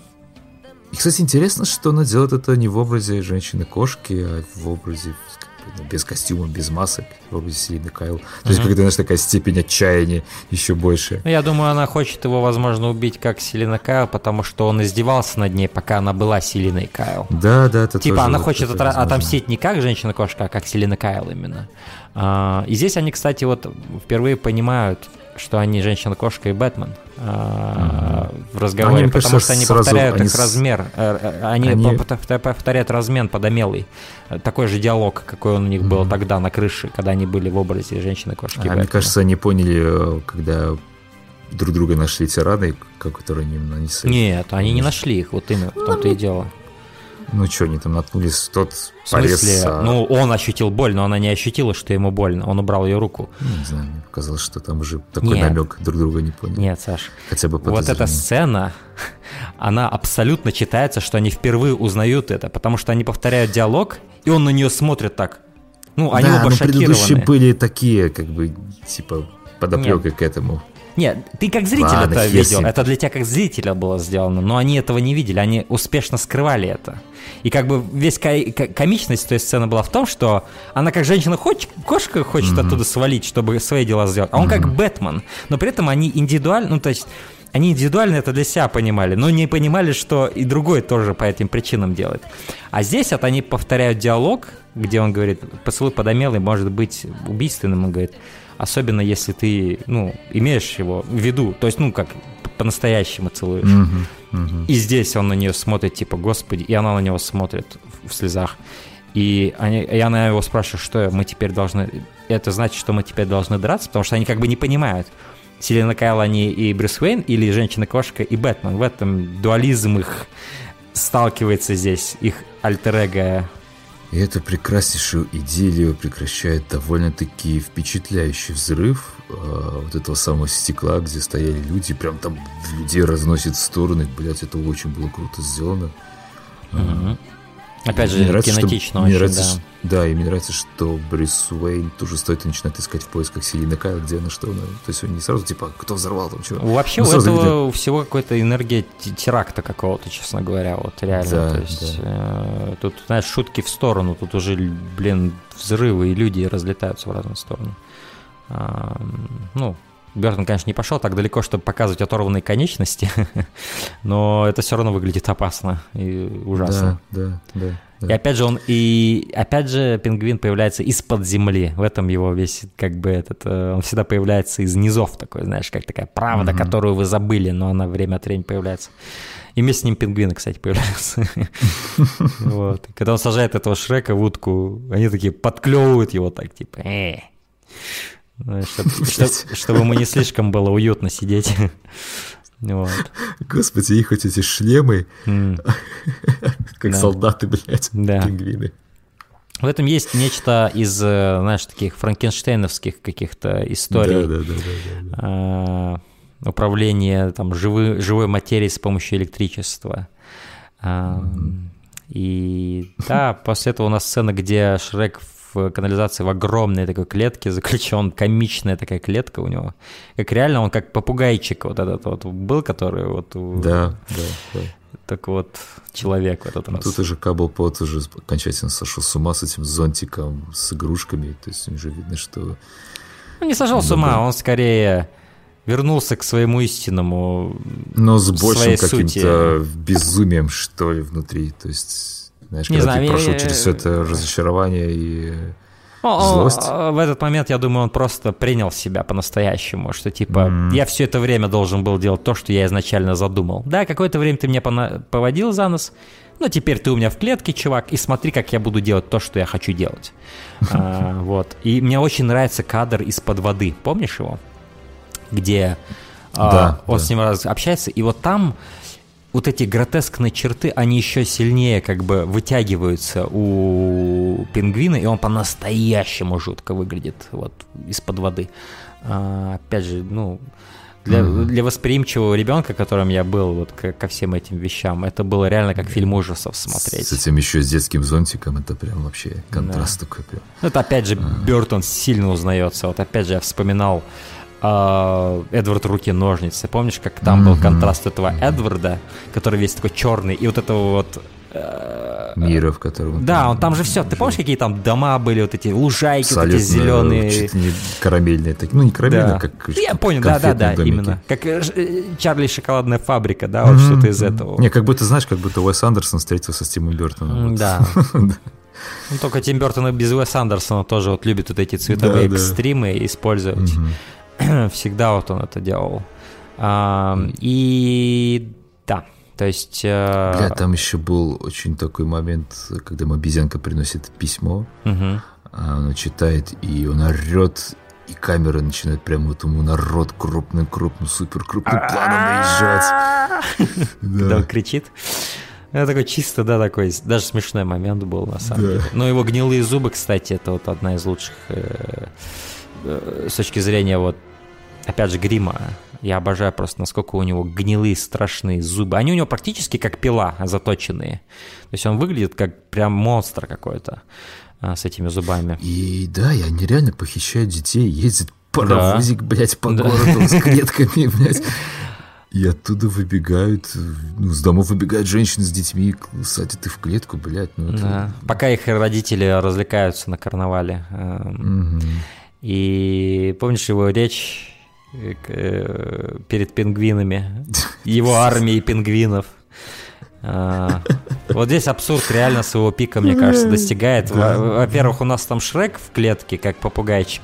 Тут у нас армия пингвинов. И тут у нас, собственно, сам пингвин, который толкает воодушевляющую речь в этом заброшенном аквапарке. А, Пингвином, блядь, да, пингвином. Да, да, да. Потом- Какой смысл им что-то говорить? Они все ему подконтрольны из-за этих девайсов, да, но он все же толкает, значит, он верит в эту идеологическую сторону своего плана, да? То есть вот это мне и нравится Ну, типа- в Пингвине. Он не как Шрек, типа манипулятор, который ни в что не верит. А Пингвин, он именно идеалистический такой человек. То есть он верит в свой план, он верит, что это донесет какой-то месседж. немного черный романтик в этом плане. Он то как есть- э, из какой-нибудь шекспировской драмы, короче, чувачок. Возможно, да, возможно, даже, знаешь, здесь такой вот его, ну, такие речи он планировал, может, говорить перед э, людьми обычными, Мгм. да, в городе, но этого не состоялось, он это выплескивает энергию Да. на своих, свою армию. Да, да, да. А, типа, жаждет этой власти, да, да, все, ну да, это все интересно. Вообще довольно трагичный персонаж. Конечно, да. У меня, у меня к Пингвину очень много жалости, на самом деле. Но мы еще к этому вернемся. Бэтмен едет на своем новом транспорте, который мы до этого не видели. Транспорт специально, видимо, для поездок по канализациям ну, или просто по воде. Э, Мне нравятся вообще вот эти эм, планы на него внутри, когда на него... Да, И да, ты, да. ты видишь эти что там окошки. Два, э, вот два эти- иллюминатора с Да. покрывающиеся каплями. Очень Да, красиво тоже. Классно.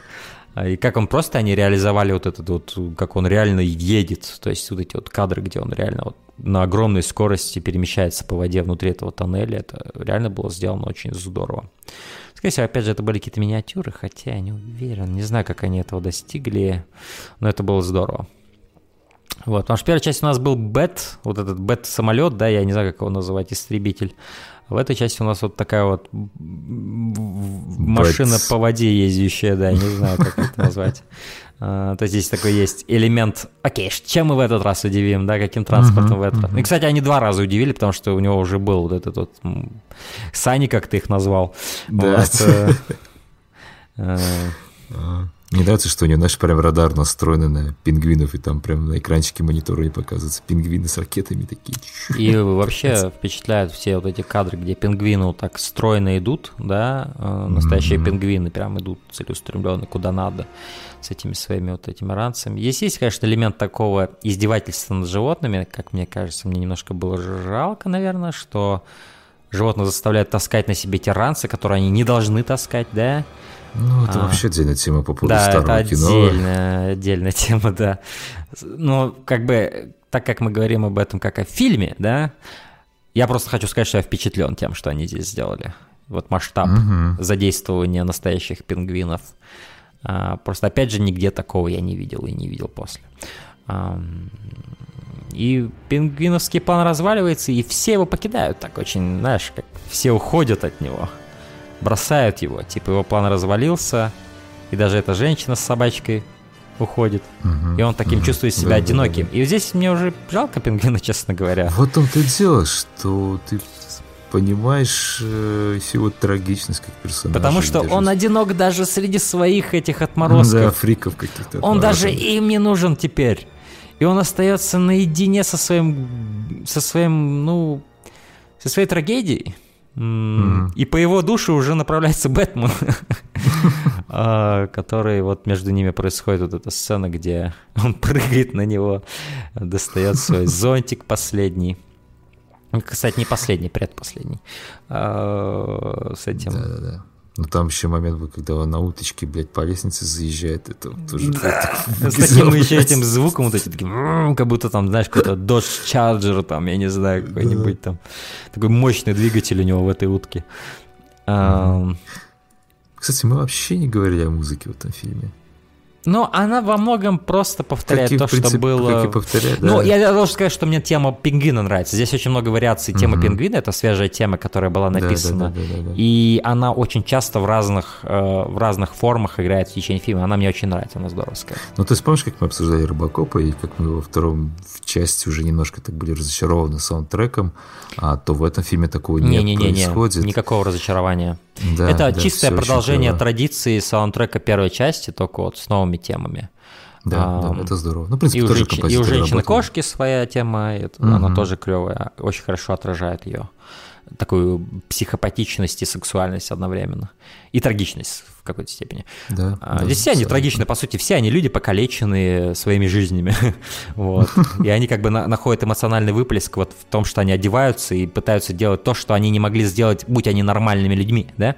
А, в этом они ищут какое-то утешение. А, то есть Бэтмен становится героем, который помогает людям, да? Хотя, если бы он просто вырос с родителями, скорее всего, он был бы просто потомственным бизнесменом, да, и богачом. А Пингвин, опять же, вырос бы каким-нибудь тоже чувачком с серебряной Да, ложкой да. во рту, а в итоге такой идеологический такой мститель, да, он. А, ну и, соответственно, женщина-кошка обретает, во-первых, женственность настоящую, ну, сексуальную женственность, я имею в виду. Мгм. Да, да, да. И именно абсолютно. смелость и наглость. А, такой, влас, вла- э, такой властный, не, не, властный, не властный, а именно сильной женщины, си- сильной, да, да. женщины. Мгм. Вот. ам, и да, финальный шоу-даун происходит как раз-таки в логове пингвина, где все фракции вообще сталкиваются. А, Собственно говоря, Шрек. а, Все снимают маски, кошка. это немаловажно. Да, кстати, все срывают маски. И Это, кстати, тоже интересный момент, потому что да, как бы люди, как ты вот говорил, что все со своей какой-то трагедией, мгм. да, теперь лицом к лицу, без всяких масок абсолютно. Да. И в этот момент мне было тоже безумно жаль Селину Кайл, потому что Мишель Файер там уже что-то рыдать, Мгм. А, и ты все понимаешь тоже ее обреченность вот эту. Ну, потому что, да, а- она как бы видит, что... Ну, то есть он убеждает ее, пытается ее убедить, что нам не надо, тебе не надо убивать Шрека, да, чтобы быть счастливой в будущем. Мы можем с тобой прямо сейчас уйти отсюда. Пожалуйста, он ее, ну, как бы молит. А она говорит, что типа я бы хотела жить с тобой в этом твоем замке, как в какой-нибудь э, сказке, говорит. Но с- правда в том, что никакой сказки быть не может. Это ужасный мир, да. И я выжила в нем благодаря тому, что я стала такой, какой я есть сейчас, да. А такая, какая я есть сейчас, Да. я не могу не убить Шрека. Иначе я предам свою вот эту вот. И, кстати, новую да, она окончательно срывает маску в том моменте, Да. когда готовится его убить в образе как раз таки Обожаю ее волосы, когда она снимает. Она ну, похожа, блядь, на эту На что? Потому что я тоже знаю, что она на кого-то похожа, но не, не мог... подружку этого. Ну, как в Blade Runner в конце, помнишь, которую это... А, ты про Ну, Рэйчел? такие же- Рэйчел? Да, да, да, да. Такие же пышные волосы, круги под глазами. Но в ее образе я увидел что-то более напоминающее мне что-то... Я вот не могу нащупать что. Может быть, наши слушатели смогут мне напомнить, но вот ее вот эти именно растрепанные волосы, вот эти вот ее глаза подкрашенные, вот эти черные. Я не знаю, было в этом что-то. Возможно, она мне напомнила Роберта Смита из Cure. Я не знаю. Э, Я не знаю, было что-то в этом такое, знаешь, постпанк готическое какое-то такое. Не знаю, Да. Но у нее очень абсолютно охуительный образ. Я даже не буду сдерживаться в выражениях, когда вот у нас снимает это. А, И сначала он стреляет в Бэтмена, потом он стреляет в нее. И вот этот мне всегда нравилось, как он каждая ее жизнь, да, он в нее стреляет, и по сути он забирает у нее жизнь за жизнью, но она просто продолжает стоять, потому что она женщина-кошка, да. И вот э, с каким безучастным лицом он в нее стреляет, типа он уверен, что он от нее избавится, но она все встает и встает. Э, И, И блин, образ, точнее, сам, сама идея того, как она его убивает, м, она жуткая, блядь, просто это невозможно. То есть она берет этот электрошокер, засовывает ему в вроде как бы чуть не целует Она его. но целует просто- его, да, и при этом Блядь. берется рукой другой за трансформатор. Да. И там все в электри... это, это опять же безумие. Вот реально, это панк-рок настоящий. Это Да, просто да, да, пиздец. Иначе это и не назовешь. А, особенно мне нравится кадр наезжающий, когда вот она его вот э, целует уже. И вот это, это вот самая брутальная хрень, которая здесь была, наверное, за весь фильм. Самое брутальное убийство. И что мне нравится, это то, что Бэтмен ничего по этому поводу сделать не может. Он просто наблюдатель. Просто уходит, блядь, Он- еще потом. Он, он опять же, блядь, это странно даже для меня. То есть я, я не знаю, что, ребят, я здесь могу сделать. Все, что он смог, он сделал. Он открыл свое лицо, да. То есть, кстати, вот когда он срывает свою маску, прям разрывает эту резину, мне это вот очень всегда нравилось. М. И Потом типа, еще выходит...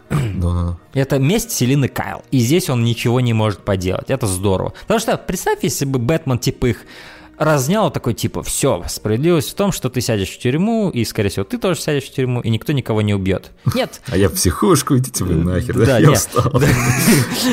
Бэтмен просто не знает, что делать. Это здорово, это классно. А, И, И, блядь, потом на сцену выходит Каблпот, который весь кровавленный, там у него кровь причем у него зеленая блядь. кровь. Да, темно зеленая, блядь. То есть э, здесь мы Как впервые ли- видим, зелёнка, что мы, мы впервые видим окровавленного Кобер- К- Коблпота, то есть и, и по цвету его крови понятно, что. Причем здесь, знаешь, э, опять же можно символизм увидеть хороший. А, ведь он из э, типа общества голубых кровей, но его кровь зеленая.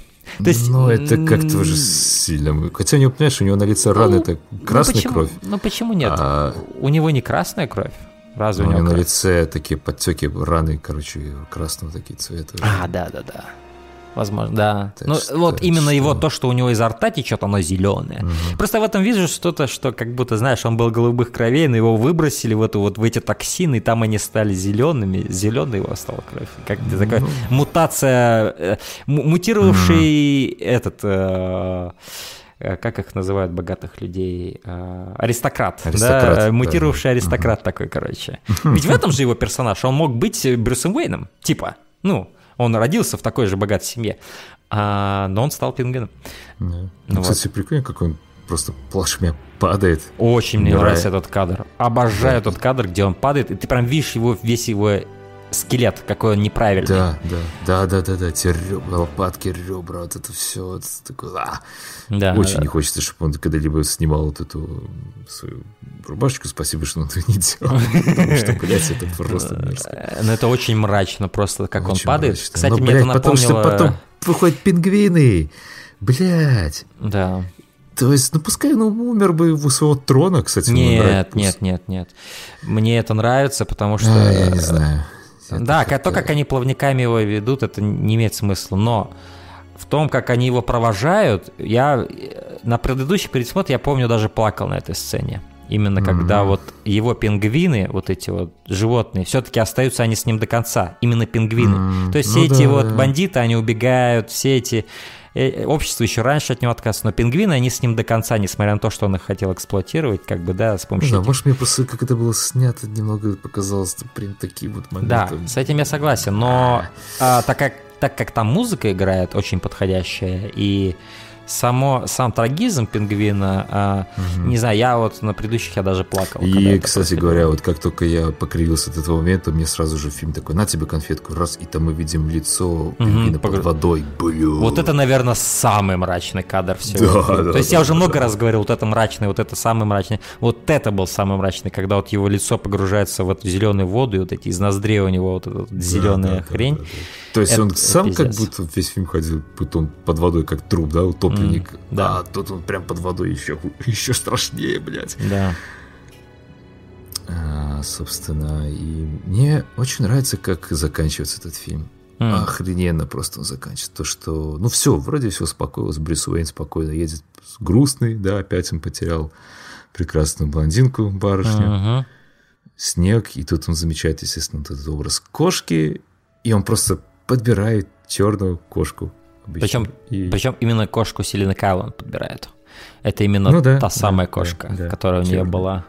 А, И это такой красивый момент, что просто Он как будто из другого фильма, честно говоря, этот момент, когда он просто вот в этом своем черном пальто, вот в этом заснеженном переулке подбирает кошку, это прям выглядит как из другого фильма. А, Такой, знаешь, как будто какой-то более серьезный ладно, фильм. драма какая-то Да, да, да, да, да, с Майклом. Китоном в главной роли, знаешь. А, Ну Очень да, круто. классно. Очень, как снег падает на его вот это черное пальто, очень здорово все это выглядит. А, и потом они, камера поднимается, Мне нравится, поднимается вверх. и, и- и- и мне нравится, знаешь, что вот кадр, когда вот он уже подобрал эту кошку, Мгм. то есть сначала он ехал, мы не видели вот особо царапин ну, на лице. Ну, как бы видели, но немножко так отдаленно. Но когда он уже держит кошку, и он прям так голову специально повернул, и мы видим отчетливо царапины от когтей на его лице Да. с этой кошкой. Очень красиво. Как его, как его последнее воспоминание о ней, да? То Да, есть да, э, да, это да, именно да, вот да. эта рана, который вот Очень он, он, возможно, даже не хочет, чтобы эта рана проходила, да, чтобы, ну, чтобы что-то с ним осталось от нее. А, Конечно, можно опять приебаться к логике, типа, ну ты не нашел ведь там трупа женщины-кошки, Селенга, почему ты не подумал, что... Ну, наверное, он и подумал, наверное, поэтому он и сомневается, что где-то она еще ходит, да? А, то есть вот, э, как бы он увидел этот силуэт, и это был явно ее силуэт, и он побежал туда, он побежал туда как раз-таки ее найти, а, и он хочет ее найти. И когда он сидит в машине и смотрит в окно, ты видишь в этом взгляде, что где-то там он ищет ее взглядом. Да, и главная, наверное, дилемма была для Тима Бертона давать, то есть сделать открытый финал для Селины Кайл, то есть она Мгм. мертвая или нет, либо показывать, что она жива. И я вот, не знаю, мне кажется, он просто голову ломал над этим, потому что это очень важно на самом деле. И А ведь можно- суть в том, что ты прав, потому что вот этот момент, где женщина-кошка вот свою голову задирает, Да, он да, был да, снят уже не с Мишель Пфайфер. То есть съемки уже давно закончились, и они сделали это уже в момент постпродакшена, во время постпродакшена, когда То он есть, я так все-таки... понимаю, все-таки вмешались, наверное, продюсеры, сказали, ну-ка. Дело... Кто вмешались? Ну, продюсеры, наверное. Не-не-не, типа, он сам к этому пришел. Ему, за- А. насколько я знаю, ему захотелось... Я думаю, он хотел ее в третьей части опять же закастить. И это. Ну и, соответственно, они еще хотели ведь и сольник делать по женщине-кошке. А, да, да, был в планах сольник с женщиной-кошкой. Вот это было бы просто шикарно.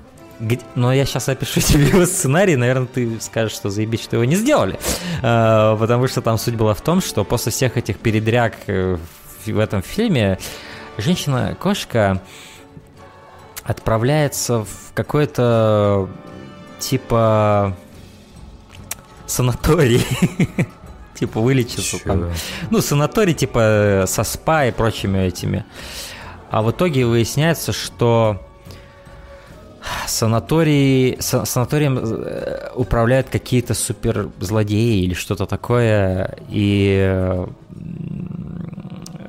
Ясно, санаторий, и, и она должна вновь принять, э, собственно говоря, свое альтер кошки, чтобы бороться с ними. Я не знаю, там какой-то бред планировался. Спасибо, Да, спасибо. там, там какая-то жесть была просто несусветная.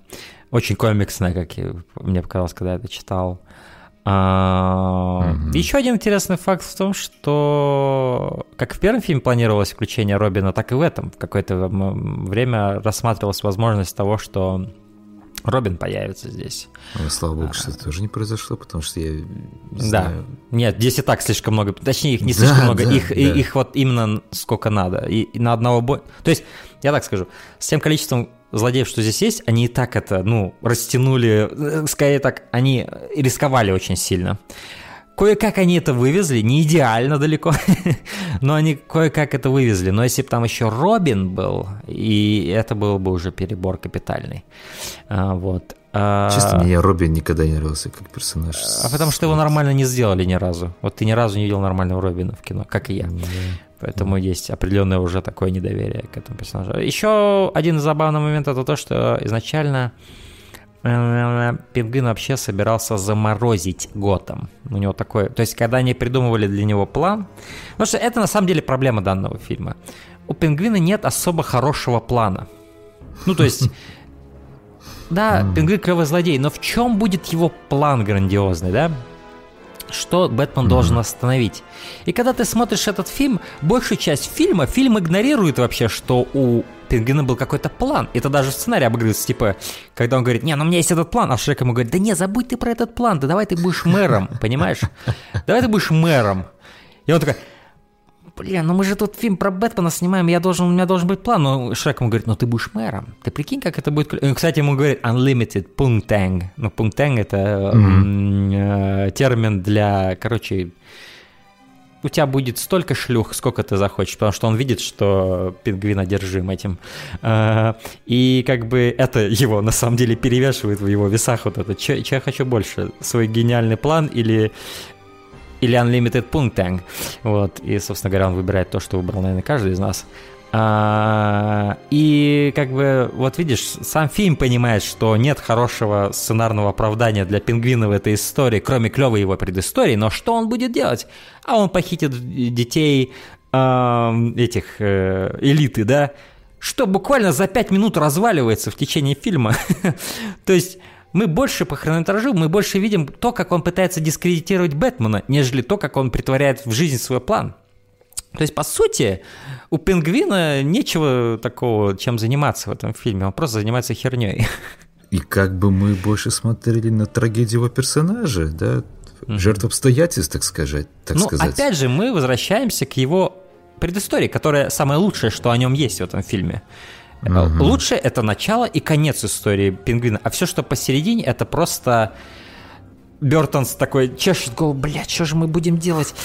А, ну давай, пускай он вот эту похитит девчонку, которая нажимает кнопку, значит, и потом мы ее сбросим, и типа это Бэтмен сделал, а потом мы еще взломаем Бэтмобиль Бэт. Ну, короче, вот все, что вот этого касается, вот то, что посе... это самое слабое, что есть в этом фильме. То есть, да, это прикольно, что они взломали, но как они взломали? А хрен его знает, просто взломали, да? И вот все это белыми нитками сшито, соплями вот так приклеено, да, а, и просто еле держится на самом деле. Вот, вот это мясо экшн-сцен этого фильма. А, то есть, если мы посмотрим на первый фильм, да, м, на оригинальный Бэтмен, там это все, ну, гораздо лучше и крепче держится, на мой взгляд. И после просмотра этого фильма, несмотря на то, что вот с каким мы с тобой, вот, я вот за себя могу сказать, с каким восторгом я обо всем этом говорил, и я как бы не отказываюсь от своих слов. Индивидуально вот все эти вещи мне нравятся. Но если мы говорим о фильме «Бэтмен возвращается», он слабее, чем оригинал. Я прихожу к этому. И в этом ультимативная важность этого пересмотра для меня. Потому что долгое время я полагал, что Бэтмен возвращается гораздо лучше, чем Бэтмен. Подожди, кажется, на Letterboxd у тебя стояло 5 звезд Бэтмен Ну, ты- если ты сейчас посмотришь на мой А новый я рейтинг... сейчас смотрел, было 4. Я такой типа... Ну вот. «О, Видишь, вот что. вот этот рейтинг, он из-за того и этот. Ну что, то есть, да, Бертон много своих фетишей замечательно нам показал визуально, Да, да, и да, да. я обожаю Мишель Пфайфер, ее квартиру, я обожаю дизайн а, пингвина, последние сцены с ним великолепны, а, но все это вместе не держится.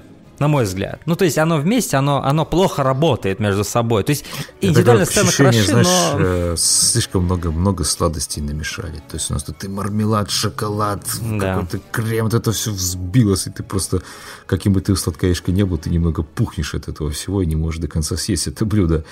Да, то есть тем более переварить. Единственное, что держит это, эти сцены вместе, да, вот, ну, как под одним крышей одного фильма, это атмосфера Готэма. То есть она выдержана от начала и до конца э, э, однородно. И поэтому это как бы клей этого безумия.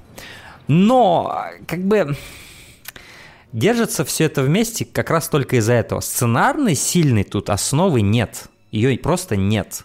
И ты ощущаешь вот эту вот э, лихорадочность, с которой Бертон от одной идеи к другой, к другой, к другой, к другой, к другой. Но да, это все держится очень плохо вместе. И как бы этот фильм я все еще его люблю так же, как я его любил. Но на аналитическом уровне, на объективном уровне, теперь я понимаю, что он хуже, чем первая часть. Вот, как фильм. А, я так считаю, во всяком случае, после этого пересмотра. А, но, э, опять же, это не как-то не повлияло на мою просто любовь к, к атмосфере. И к- то есть я также буду возвращаться в этот фильм с, с удовольствием. Я буду любить все эти отдельные сцены, как я их всегда любил. А, но как бы я повзрослел, стал взрослее, и мой взгляд на фильм стал немножко повзрослее. И- Конечно. Вот ты представь, что я последний раз смотрел его в детстве, а сейчас смотрел, когда мне уже там 25, и я такой, типа... знаешь, Но я в какой-то момент просто... Я смотрел на этот фильм как на абсолютную классику кино. И когда ты смотришь на такие фильмы, когда как бы, ну, золотой фонд кинематографа, классик уже ставший, тебе сложно немножко питать какой-то критический посыл, что ли, к фильму. Ну, то есть, сложно как-то его пытаться придраться к нему, потому что я понимал, что это безумное кино. Я смотрю, я вижу, блядь, бегающих пингвинов в шлемах. Я такой, вау, круто. Но я понимаю, что в другой момент, что сейчас такого кино абсолютно невозможно увидеть. Это правда. То есть, Ну, либо оно э, будет абсолютно каким-то, блядь, ну, просто убер-трэшем, да, снятым херово зелено, но здесь Ну, кстати, представляешь, сколько здесь было пространства для того, чтобы этот фильм стал трэшем? Ну, так просто посмотри на вот все эти безумные образы. В Тут же на дело, каждом что- шагу могло превратиться Но- в ебучий но- балаган. но он, да, но он снят просто великолепно. Да. То есть да, операторская работа просто потрясающая, работа художников просто потрясающая. Да. Все эти кучи микродеталей, всяких аллюзий, сколько мы сегодня построили, да, про отношения друг друга персонажей, все. Это ведь не просто так. То есть Ну, конечно. этот фильм действительно имеет под собой огромный вес. И, э, не знаю, мне очень было много моментов, когда смотришь на эту всю клоунаду и такой, типа, ну, блядь, ну что, ну как это, даже вот когда ты смотришь уже, уже даже драки Бэтмена иногда смотрелись э, уже не так. да, Не, ну, кстати, к дракам. Бэтмена я хочу сказать, что вот именно если говорить про драки Бэтмена, в этом фильме они сделаны лучше, чем в оригинальном. Да, да, да, да, да. Здесь они уже лучше понимали, что делать с этим костюмом в плане экшена.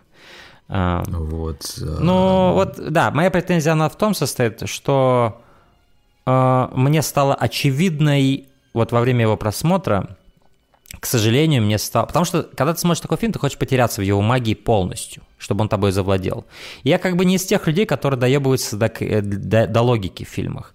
Вот ютуберы вроде, э, знаешь, вот... э, Красный циник есть такой Красный чувак. циник Там или- Просто пиздец. И, или, или, или э, вот это Everything Wrong with, with That, э, этот фильм, да, помнишь вот эти вот? Или Cinema Sins, вот эти вот Да, да, грехи да. они считают. Я считаю, их всех сжечь нахуй надо. What the hell? В печку их всех, потому что это убогий, убогий угол на Я тебе я тебе скажу так, понимание см- искусства. Да, я, я, я, я объясню тебе еще так, я раньше смотрел «Красного циника», мне просто Да. нравился его вот этот вот такой придурковатый образ немного такой, но потом в какой-то момент я понял, что, блядь, зачем вам инженерно построенное кино? Вот Мгм, абсолютно да. логикой. И знаешь, чем самый парадокс? То есть они увидят такое кино, где все будет как в реальной жизни, где все, они заснут нахуй на нем. Да, Просто. конечно. Там, там от кино ничего не останется. скучно, да. Там от кино ничего не останется. Ну вот я, я э, к чему все это говорю? Такие люди мне противны, особенно люди, которые из этого карьеру делают. Из того, чтобы, знаешь, так брать произведение искусства или просто фильм и расчленять его на элементы и говорить, вот здесь ты вот так, вот и... Хотя сам нихуя не понимает ни о производстве, ни о сложности этих вещей, ни о каких-то других, возможно, задумках, которые оправдывали бы такие, потому что у него просто мозг не настроен на, твор... ну, на, на, на искусство, да, он у него настроен на аналитику сугубо, да. Я вот не из таких людей, и таких людей я презираю, которые из этого карьеру делают. А, вот. Но есть еще момент того, что как бы фильм работает, несмотря на то, что его логика не везде идеальна, да, например, но он продолжает работать, да, потому что как бы режиссер выстраивает Не, ну, внутреннюю просто- логику верно, да, внутреннюю именно, логику. что есть А. логика нашего мира, а есть логика фильма самого. Вот, вот. И когда Но- вот она но- нарушается, вот тут уже начинаешь немного как бы, Вот блядь, в Бэтмене, вот в Бэтмене для меня она нарушалась и не раз. а, в Ну, тот же самый момент, есть- когда они с легкостью, помнишь, взломали Бэтмобиль. И Да, как да, бы да, да, ты да. понимаешь, Э, что это, возможно, сказка это уместно, но, блин, в логике Н- фильма это, это вычурно Да, смотрится. это, это, это, это перестает быть логикой фильма и, ста- и становится вынужденной мерой, чтобы фильм продолжался дальше. Чтобы сделать вот эту сцену. Какой бы она хорошей ни была, но она там с белыми нитками пришита. И ты это как бы... И в этот момент не то, что магия для меня разрушается, потому что атмосфера этого фильма настолько густая, что это невозможно практически, Абсолютно, что бы да. там ни произошло. Но э, ты как бы все равно уже не так... Ну, то есть сам факт того, что я об этом задумался, человек, который ненавидит людей, которые такое делают, нарочито, ну, он как бы сигнализирует, что я тот, кто не предрасположен к такому мышлению, и я вот об этом думаю просто, это уже досадно. Это уже немножечко м, губит потенциал, истинный потенциал фильма, потому что я вот вижу все эти отдельные сцены великолепные, где женщина-кошка сидит на, на Бэтмене на его животе и облизывает его рот и маску. И, и когда я вижу, как пингвин такой мрачный, блядь, вот эту рыбу сырую грызет или там еще что-то делает, или вот на своем зонтике улетает, да, когда я вижу как какую-нибудь сцену с Бэтменом, которая меня восхищает, да, и я вижу, что... И вот эту атмосферу, этот Готэм, как он создан, я вижу, что фильм мог быть... Он охуенный, но он мог быть еще лучше. Если бы там пару лет еще, например, попотели над сценарием, или еще год хотя бы, да, и действительно вы бы придумали историю, которая вот течет прям вот прям натуральным своим этим. Потому что вот есть отличие между историей, которая вот... Ты чувствуешь, что ее надо было рассказать, да? Ну, типа, ты как художник не можешь ее рассказать, она из тебя вырывается, а тебе всего лишь надо ее в слова обернуть или в изображение, как в кино, да? И есть разница между тем, что у меня есть несколько идей, и мне как-то надо их смешать и сделать, да, и, ну, как-то мне их надо уместить, и вот я делаю фильм, потому что у меня есть несколько идей. И вот «Бэтмен возвращается» — это вот, вот такой фильм. Это собрание замечательных визуальных идей, некоторых нарративных идей замечательных с точки зрения истории, но, немножко которые... сшитые белыми ниточками. Они как вот этот костюм женщины-кошки. Ты вот это вот эти стежки прям видишь их. Вот стежки на этих швах, понимаешь? Ты видишь швы. Когда я смотрю этот фильм, я вижу швы прям, пиздец. А, в то время как, возможно, когда я смотрел первый Бэтмен, я их практически не замечал. Несмотря на то, что, возможно, визуально и идейно мне этот фильм меньше нравится, чем Бэтмен возвращается, но он стройнее. Он выглядит как вот монолит, как вот сам костюм Бэтмена такой монолитный. А вот второй фильм это костюм женщины-кошки. Он такой весь сшитый, весь такой блестящий, и, И возможно, в- во тьме он интереснее даже смотрится и бликует, но он все еще вот этими штишками, блядь, очевидными сделан. Поэтому моя любовь, она все еще сильная, жива, да. Да, А, да, да. Но теперь я тре- более трезво смотрю на этот фильм. А вот в чем, как бы, Но, это, это натурально. менее, это, знаешь, да, не, как бы не убирает его достоинства этого фильма, коих огромное количество перед э, его минусами. А, и получается, из-за низких сборов э, кандидатура Тима Бертона как бы, ну, поменялась, да, на, на режиссерство следующего фильма. Знаешь, это вот такая история, которой, я думаю, еще стоит хорошенько покопаться, потому что часто в таких историях мы думаем, что мы знаем истину, да, за какими-то вещами, но порой она совершенно в другом заключается. Тим Бертон остался продюсером этой серии, вплоть до четвертого фильма, который А, тоже делал Шумахер. Он был продюсером всю дорогу. А, И причем второй фильм, не считая Неона, да, бешеного, сколько его там, с точки зрения вот именно арт-дирекшена, он довольно сильно напоминает видение Бертона. То есть третьем фильме, наверное, Бертон как продюсер много вмешивался, я думаю, участвовал, точнее, вмешивался, неправильное слово, участвовал. Я думаю, Шумахер более бережно относился к тому, чтобы сохранить, да, а, видение. А, но просто они еще с, с освещением там дохера намутили, что, возможно, это из-за того, что одним из злодеев был, э, собственно говоря, двуликий, другой злодей был вообще с Джимом Керри, да, вот этот вот, э, загадочник Да-да-да, с зеленым Ридлер, костюмом. мгм. Возможно, злодеи мотивировали некоторые артистические решения, но забегая вперед, это клевый фильм. Третий фильм мне нравится, я прямо сейчас скажу. А в четвертом, да, это, блядь, печально известная для всего кинематографа вообще вещь. И мы еще поговорим об этом. Да, А, обязательно, да. Это будет два часа, знаешь, вот как мы делаем в конце, в конце каждого там выпуска тематического такого, что типа вот мои пять любимых вещей и вот пять моих там самых нелюбимых моментов фильма. Это будет два часа нелюбимых моментов, блядь, когда мы будем обсуждать этот фильм. Я вам это обещаю. А, вот. Но как бы третий фильм еще... с- И вот э, Бертон, да, вот я не знаю, почему конкретно. Я думаю, в идеале Бертон, конечно, хотел бы еще один фильм сделать и завершить трилогию. По-моему, насколько я знаю, такой был замысел. Э, Но опять же, глядя на то, что уже второй часть, вторая часть уже была еле сшита вместе, я не уверен. Возможно, он отказался нахер, от да? этой идеи. Возможно, он отказался от этой идеи и подумал, а почему я должен столько делать фильмов про Бэтмена, да? Ведь он в то время был молодой, горячий, вот этот новый автор, которого все это...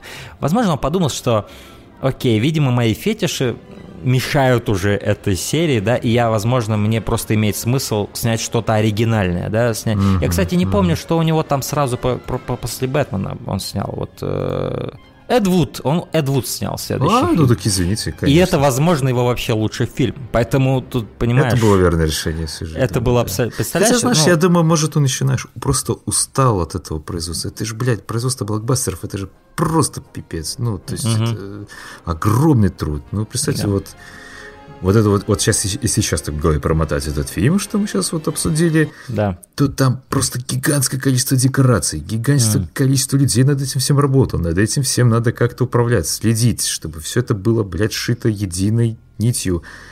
И это архисложно сделать. Мгм. И, возможно, он просто устал и решил, потому что Эдвуд гораздо более такой. Не, Эдвуд это... э, Не, Эдвуд это я вообще считаю шедевр. а, Да, да, да. и... Не, я имею в виду по масштабам, как бы, знаешь. это- Да, да, да, да, да, да. Ну Это и видишь, и я думаю, для песня. него это было как вот, знаешь, вот просто вот очистить палитру свою и просто что-то другое сделать. И да, да, взять да, за возможно. основу человека настоящего, да, и биопик сделать такой вот, ну такой стилизованный, Да. чисто Бертоновский, э, наподобие того, как, наверное, Николас Винегрефен про Бронсона снял, да. Ну, так, конечно, не так экстремально все-таки, я думаю, он в Эдвуде, конечно, пытался быть более достоверным в чем-то. Но да, это правильное решение вообще, правильная смена курса. А, И после этого у него были уже Марс атакует. Тоже, кстати, клевый фильм. И видно, что Бертон, я думаю, он получил очень много удовольствия, делая это безумное кино. А, И потом была уже Сонная лощина, это, я думаю, такое было возвращение О. немножко к эстетикам, Да, которые мы да, могли да. увидеть в этом возвращается.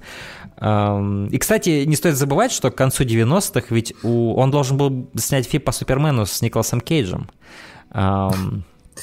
Вот. И как на это было бы интересно посмотреть очень. И в сети даже есть сцена, в сети даже есть сцена с Николасом Кейджем в костюме Супермена, которая вот... Я видел там скриншоты с ним. Как-то давно. Скриншоты? Знаю. Возможно, ну, из этой сцены, типа того, либо это просто был фотошоп, честно Не-не-не, это, скорее всего, был уже- фотошоп, потому что, по-моему, есть единственная фотография, где его сфоткали в костюме, в котором он должен был играть. Ну вот, вот, да, да, да, а, Супермена. И он там с длинными волосами, кстати, насколько я помню.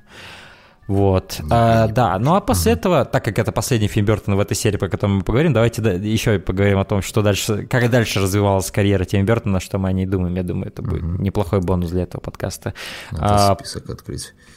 вот. «Планета обезьян» была в 2001 году. Фильм, который, когда я его впервые посмотрел, мне он понравился, потому что я автоматически, типа, ну, знаешь, это мышление фаната.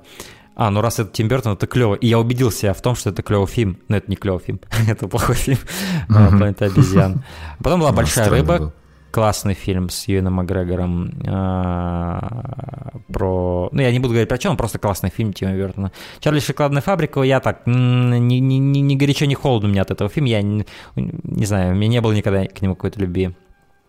А, Но следующий- все же это хорошая работа, довольно-таки очень. И ну да, популярный фильм. у него много фанатов у этого фильма. А, Да, «Труп невесты» да. потом был, а, это его стоп-моушен. Ну, это, знаешь, такой фильм, который, я когда я его смотрю, я все время думаю, что, типа, да, это неплохой фильм, но «Кошмар перед Рождеством» гораздо лучше, который сделал Генри Селик. А, Да, но все же. Я не, я не могу почему-то их не сравнивать в своей голове, потому что у них эстетики настолько одинаковые практически. Это как будто они в одной вселенной происходят, что да. Ну, «Свиньи тот» я люблю, всегда любил, много раз смотрел. 2007 Вот, год. кстати, вот начиная вот с Алисы, я больше и не Всё. смотрел его фильмов. Потому что, начиная с Алисы, Бертон пош- умер. Он просто умер. Да, что-то произошло с ним. Я И Знаешь, я, понять. он ушел в 3D земли Алис в стране чудес. Он, он, видимо, влюбился в, цифровые эффекты, влюбился в 3D. И Мгм. была больше какая-то мы... попытка, да, была какая-то попытка вернуться в Dark Shadows, да, в какие-то свои там эстетики, ну. Это изумительный в чем-то забавный фильм, но никак не, не возвращение к старой форме, так скажем. И Франкенвини я еще не смотрел. Возможно, это хороший стоп-моушен фильм, потому что он здесь к стоп-моушену возвращается. А, И это, кстати, ремейк его, одного из его самых первых фильмов, который он снимал, Мгм. про, собственно говоря, пса, которого воскрешают. Поэтому Франкенвини. Пса зовут Винни. И да, ну после этого, да, я смотрел Мисс Перегрин и вот эти вот э, Дом одаренных детей Мисс Перегрин, или как он там называется. Э, Это не очень, это не очень хороший фильм. Здесь ощущается, что это Бертон делал, но Нет, это не очень Ну, какая-то странность присутствует во всем. Да. Третий акт Но- вообще дерьмище, на мой взгляд. Там прям плохо все. А, Дамбо я, я тоже не я, смотрел. я не смотрел и не собираюсь, потому что я ничего хорошего о нем не слышал. И Больш- в списках типа как бы ожидается что-то слухи. Есть Битлджус 2, Мгм. И это Нужен ли он? достаточно... Нужен ли да, э, достаточно много сомнений по поводу То этой есть, с одной истории. стороны, Майкл, Ну, подожди, Майкл, Китон, Майкл Китон. Да, с одной стороны, мне было бы, наверное, забавно посмотреть, как он вернется к этой роли. Но с другой стороны, не трогайте Битлджуса, пусть он останется там в конце 80-х, где ему и место. Ну, замечательный фильм, не надо. Э, Запоздалые сиквелы очень редко бывают хорошими. Вот. Очень редко, да. Особенно, когда режиссер пытается как-то вернуться в своей эстетике, что-то у него перестает получаться. Ну, кстати, И с он- ирландцем, видимо, получилось у Мартина Скорсезе. Не, ну извини. меня. Слушай, не, подожди, Скорсезе до этого не разочаровывал, блядь. Не, почти, меня не разочаровывал, наверное, никогда, наверное. Я охрененно заскучал на молчании. А я в восторге от молчания. Ну, Я это- прям это вот дру- чуть не помер, на самом деле. Ну, я считаю, молчание это прям очень, очень серьезная личная работа для него. Но, а так как Тим Бертон столько раз прокалывался, да, до этого. Не, ну он уже все, он, да, он, он сварился. Я не говорю, что Тим Бертон никогда не сделает ничего хорошего, но таким, каким он был в 90-х, 80-х, он уже никогда не будет. То есть, я думаю, это довольно можно смело сказать и заключить. Ему уже, ему уже 61 год, ребята. Что мы от него уже? Не, ну 61 год для режиссера, я считаю, это не возраст, на самом деле. Ну, То есть, тем не менее, уже как бы молодого запала нету, чтобы творить что-то. Вот именно, он не эволюционировал, в этом его проблема. Он не эволюци- не эволюционировал в другого режиссера. То есть он как будто просто стал увядающим тем, кем он был когда-то.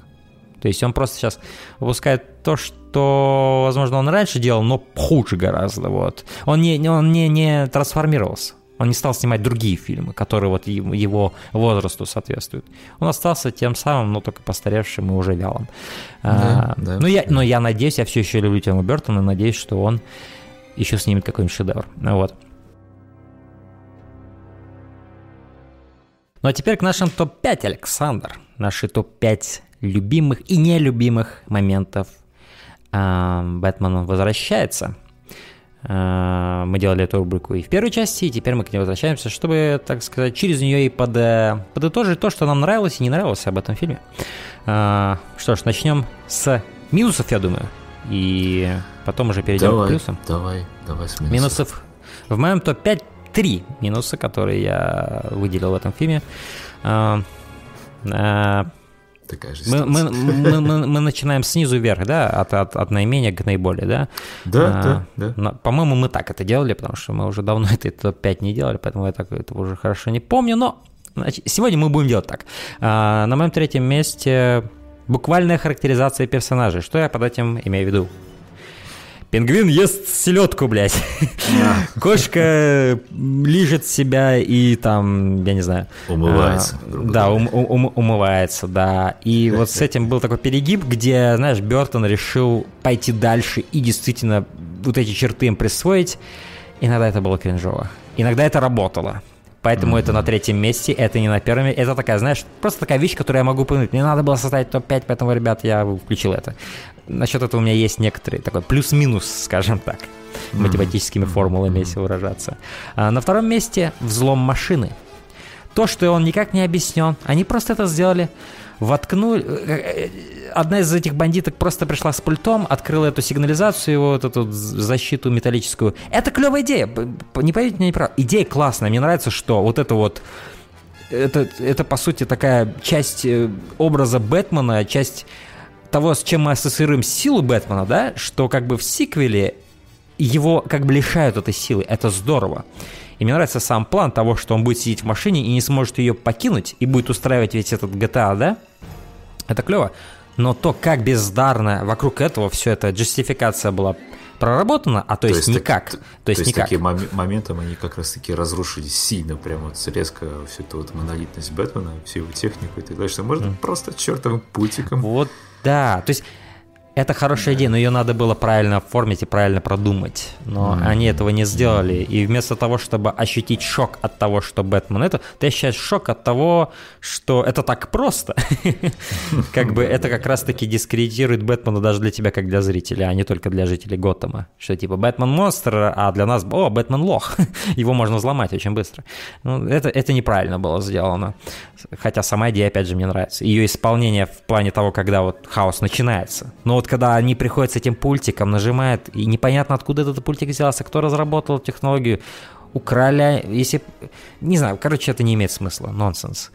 И на первом месте моя самая главная придирка – это то, о чем я говорил. Сшитость белыми нитками структуры фильма. Его отдельные идеи, они выглядят как островки – нежели как часть одного материка, так скажем. И вот эти вот штишки, как на костюме женщины-кошки, они так очевидны. И хотя по отдельности все эти вещи мне нравятся, вот даже как с этой машины, например, да, вот за взломанной. Мне нравится идея, но не всегда она продумана хорошо. И ее вплетенность в общий нарратив не, не всегда далеко продуманной. И все это воплощает на самом деле главная проблема фильма – это план пингвина, который игнорируется самим фильмом, потому что он плох и не имеет смысла, и разрушается очень быстро Бэтменом. По-моему, даже, я не уверен, но, по-моему, он просто появляется и останавливает паровозик, и все, как бы, ну... Ну, то есть, как бы сам фильм как будто даже признает, но... Понимаете, в чем дело? Если фильм признает, что у него плохой сценарий. Это не значит, что сценарий от этого хорошим становится, да, то есть если сам режиссер это понимает, это не значит, что это автоматически его оправдывает. Мы все-таки смотрим фильм, да, с сюжетом, с историей, и как бы, если ты говоришь, да, я знаю, но, окей, ты знаешь, но факт от этого не меняется.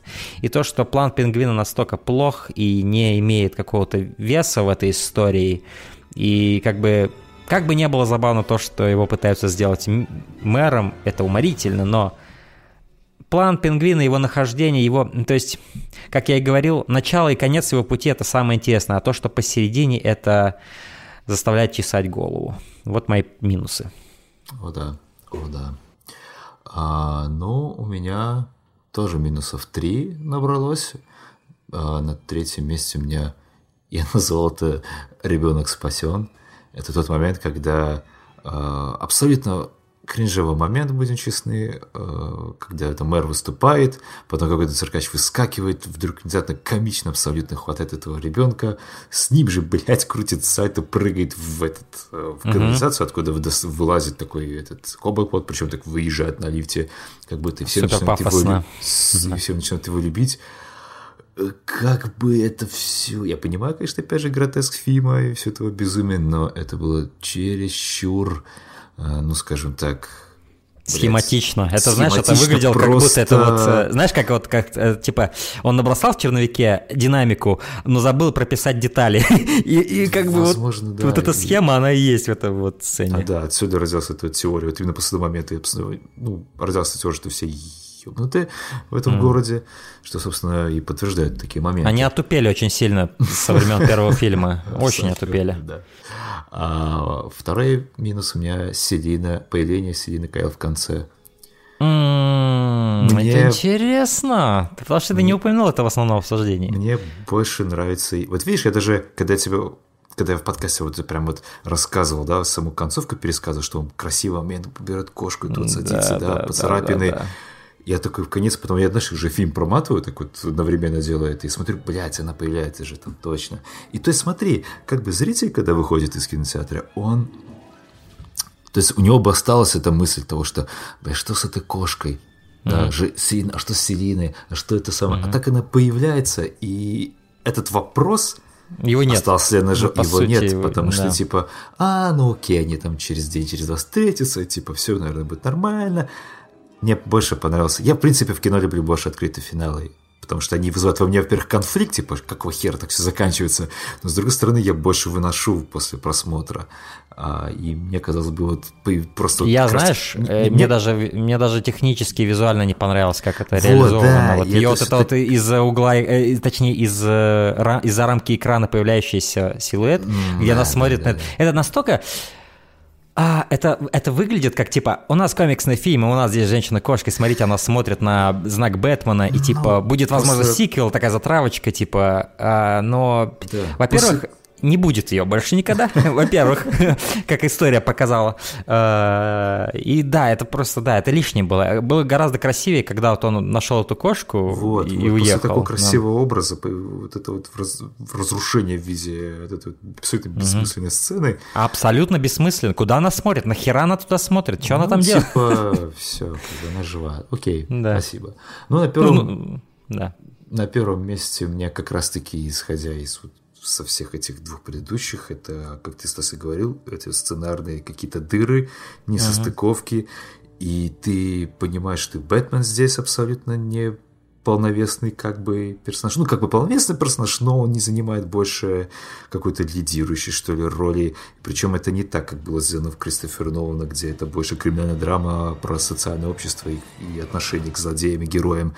А здесь это потому, что его тупо меньше и... тупо Потому что он меньше, менее интересен Бертону. мне интересен, да. И как-то здесь даже Альфред смотрелся как-то... Блин, я не знаю. Ну, то есть, как будто чуть ли не лишним казался в этом фильме. Да, он, что- знаешь, как будто, окей, у нас в первом фильме был Типа, Альфред, будто, наверное, такой- он нужен и здесь. Да, да. отголосок с предыдущей части, но при этом, блин, ну, не является частью этого фильма целостной какой-то. Знаешь, Альфред играет, а, знаешь, Альфред играет так, как будто он еще в первом фильме. Типа старичок, который его играл, не понимал, что Бертон снимает ебучий кошмар ночной. И он типа, ну я-то помню, каким был первый фильм, я буду так же играть. Да, как этот Патрик Стюарт, наверное, в этом, блядь, Стартреке, значит. А потом он, наверное, а потом он, наверное, посмотрел фильм, подумал, оу. А, Вот, в общем, такие, в принципе, минусы достаточно весомые, а, которых мы долго-долго обсуждали, поэтому я думаю, что стоит перейти к нашим плюсам. Ну, давай тогда я начну перечислю. Окей, у меня 5 плюсов набралось, хотя их, конечно, гигантское количество. Я выбрал вот 5, которые мне прям вот понравились. А пятое место – это глаз Коблпота. Сейчас объясню, что, почему я тогда писал. Был такой момент, я сейчас не вспомню, в каком точном моменте, но когда Коблпот поворачивался нам за плеча, камера на него наезжала, и она практически брала крупный план его глаза. И это был настолько классный вот операторский прием, где у тебя Да, сначала... и я тоже из- не могу вспомнить точно, что это за момент, но я помню, что такой да, момент в фильме то есть. практически за плеча камера наезжает на него, и это все такое, у тебя на полном экране. Охрененно это было сделано. Вот, это мое пятое место. Четвертое место у меня появление Селины Кайл со взрывом. Эффектные женщины появляются с эффектным взрывом, что может быть еще лучше, ребят, я даже не знаю. А, третье место у меня абсолютно прекраснейшая теплая сцена, знаешь, как сцена, как передышка после всего этого что там творилось, это как раз таки у камина встреча наших героев Селины Кайл и Брюса Уэйна с этим, блядь, инквизиционным каким-то камином, наверное, точно люди сжигали на нем. Когда-то давно. Да, при том, что, понимаешь, опять же, ну, мы сказали, что до хрена минусов этого фильма среди персонажей и так далее, но, блядь, он все равно находит время и уместное место, чтобы красиво провести динамикой между типа почти любовной историей Бэтмена и какой-то опять красотки. Как было с Вики Вейл, так и здесь не менее прекрасно Селина Кайл. За это ему огромное спасибо. Это прям, вау, было круто. А второе место у меня взрыв на балу, потому что до этого у нас были какие-то взрывы, у нас были какие-то... ну, даже Бэтмен убивал вроде людей, но это не было... Не выглядело, что ли, слишком катастрофично и эффектно. Ну, точнее, это эффектно было, но это так, типа... Ты не, зам- ты не, ты не- ты не придавал этому значения, что это, типа, убийство. Да. Но здесь, твою мать, это настоящий, как ты говорил, теракт, там люди разлетаются. Да. прям.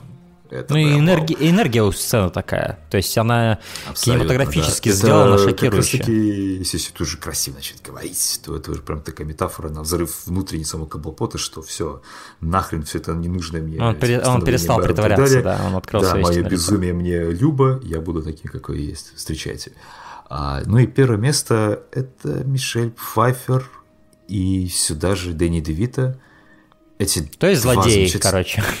Да?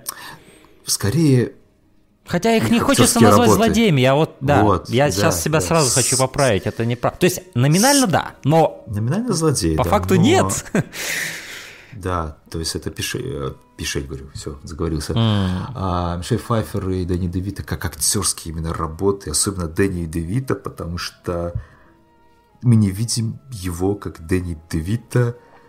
Это какой-то, блядь, компьютерный персонаж, ну, какой-то в видеоигре, я не знаю. То есть, не смотришь, но настолько он круто это сделал, что, кстати, вызвало еще противоречия. Некоторые даже, по-моему, даже номинация была на Золотую малину его, по-моему, за эту роль. Идиоты, такое... конченые идиоты, если это правда. Что-то там такое было, я могу ошибаться, но была какая-то волна критики в его адрес, абсолютно не согласен. А, ну и по образам тоже женщина-кошка, извините меня, такой секс-символ в кино, mm-hmm. вспомнить, и чтобы вот он был настолько вот круто сделан, настолько врезался в тебя в память, это, я даже не знаю. Mm. Я понимаю, я Энн Хэтуэйн, конечно, красавица, все такое, но у Нолана это у меня было, у меня были с этим вопросы определенные. А, но это другой раз. Замечательно. На этом все. Эти прекрасные пять моментов скрасили, точнее даже приумножили всю красоту этого фильма. Окей, okay, в моем 5, на, на моем топ-5 на десятом месте... А, Твою мать. Заряжай. А, это улетающий пингвин. На, когда он впервые вертолетик свой этот открывает, э, э, этот зонтик, и как вот он улетает вверх, это вот одна из моих любимых изображений вообще этого фильма визуально. Там еще снег еще идет. И вот эти огромные статуи по бокам, и он как в, те, в тьму удаляется, это было абсолютно что-то готическое, абсолютно прекрасное. На девятом месте карнавал диалог между, то есть во время диалог во время карнавала между Селиной и э, Брюсом, когда угу. они понимают, когда они вот вообще весь их диалог, но еще особенно когда они начинают, они опять подомелы и понимают, кто они, весь вот этот дуализм их вот этих вот а, альтер смешивается, когда они уже не понимают, враги они или любовники.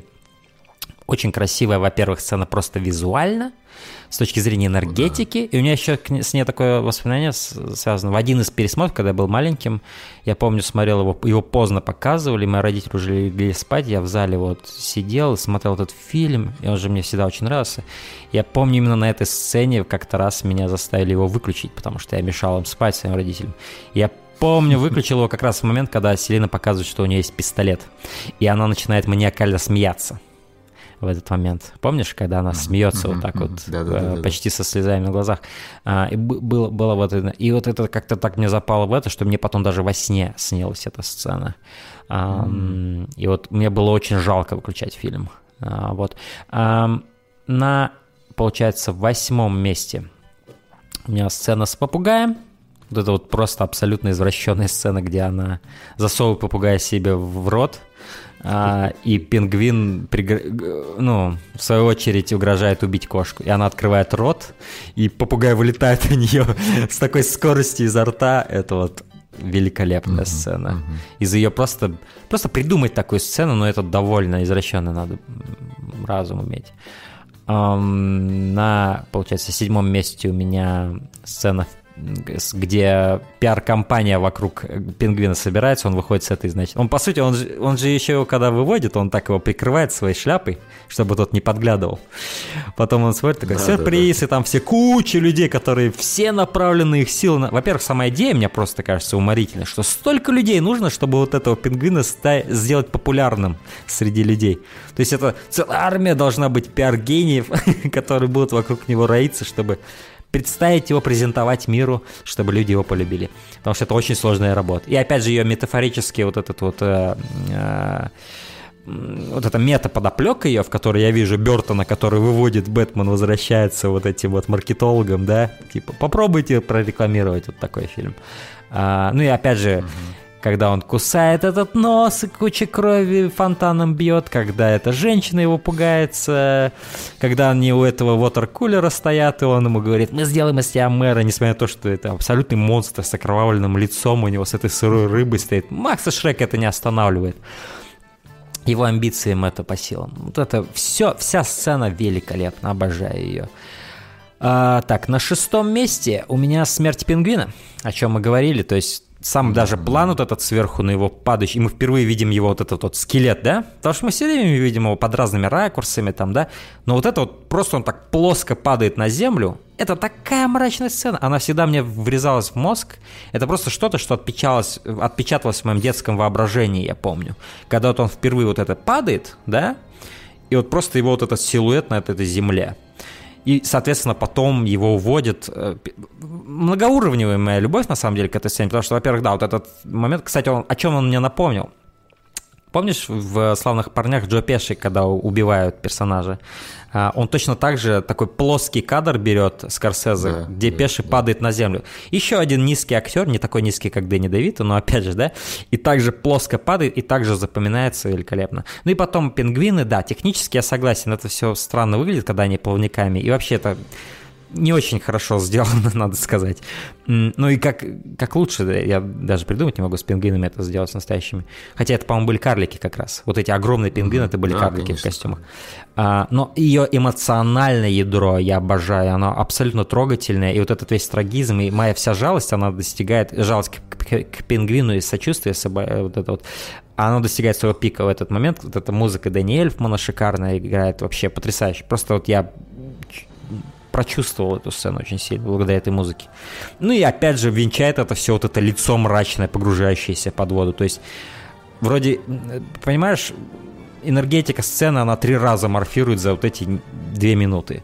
То есть начинается вот этот бум, рухнул, ты такой в шоке. Потом вот это вот такое чувственное вот это его погружение, а потом мрак, понимаешь, когда вот это его лицо мимо камеры в воду опускается. Это просто страшный образ. Um, на пятом месте смерть Шрека с этим электрическим разрядом, да, вот все просто как uh-huh. это вот сделано, как Селина Кайл его убивает. И, oh, и что да, это ее предпоследняя oh, да. жизнь, да, что она говорит, я оставлю, наверное, одну жизнь на следующее Рождество, да. А, и вот как она его убивает, именно как она выбирает этот способ. Тот, и, и, и сексуальный такой момент, что она его целует, и в то же время вот это электричество везде, просто ужас. Круто, панк-рок. Um, на пятом месте у меня смерти сейчас все подряд. То есть, а, нет, смерти я перечислил. Смерть еще одна будет потом, повыше. А на четвертом месте у меня поцелуй кошки и Бетси. Именно тот момент, когда она на нем сидит и облизывает его лицо. В профиле вот это все снято. По-моему, вообще один из самых сексуальных моментов в истории кинематографа, на мой взгляд. Он абсолютно эротичный. Mm-hmm. Он такой эротичный. Это при том, что чуваки, актеры в костюмах супергероев остаются в этот момент. Очень эротичный момент. На третьем месте сцена в квартире Селины, когда она приходит с работы, ее рабочий день кончился, и вот просто ее бытовуха Селины, короче. Как она включает этот автоответчик, вся ее квартира, естественно, ее оформление, да, art direction великолепный. Столько узнаешь о персонаже, просто глядя на то, где он живет. Вот. И просто как ведет себя Селина, потому что мы до этого видели Селину в, в обстановке, где она должна присмыкаться. А тут она наедине с самой собой, и ты как бы ожидаешь, что она будет озлобленной и такой циничной. Но нет, она абсолютно уморительная, во-первых. Она просто очень милая. И она самобич... ну, бичует себя, короче. Она на себя злится, не на мир, а на себя в мире. То есть это очень симпатичный персонаж, который обозрен не на мир, а на свою неуверенность. И в этом я очень много, на самом деле, себя узнал во многом в этой сцене. Вот, а, поэтому мне очень нравится эта сцена, и сама Селина мне понравилась из-за этой сцены, вот в этом пересмотре. Я по-настоящему, действительно, наконец я оценил Селину Кайл, а не только женщину-кошку. Вот. На втором месте у меня маленький короткий момент, ну вообще, наверное, я могу захватить полностью момент смерти Селины Кайл. Ну, то есть, когда она вот приходит Шрек, вот это освещение на них, которое падает зловещее, и как конкретный момент, когда Шрек подшучивает на ней, типа, а? а? Ну, типа, я тебя разыграл, но на самом деле он потом ее убивает. А, я обожаю эту сцену. Просто как она была сделана. Представляешь, сколькими способами можно было бы плохо снять смерть Селины Кайл? Но она, во-первых, это саспенс почти хичкоковский, да, вот когда он только приходит, начинает ее допрашивать, и она все это ему говорит и понимает, что, скорее всего, она зарывает себя под землю сейчас, тем, что, да, она все это знает. Mm-hmm. А потом он медленно подводит ее к окну. Это все так напряжение. А потом, а, да, да. и такая шутка, и разряжается атмосфера. Еще динамика света в этом всем была красивая. Да. И после этой шутки разряжается атмосфера, и ты уже вроде расслабился, и тебя выкидывают из окна вместе с ней, и как камера преследует ее вниз. И идеально гениально, потрясающе. А, ну и на первом месте грим пингвина.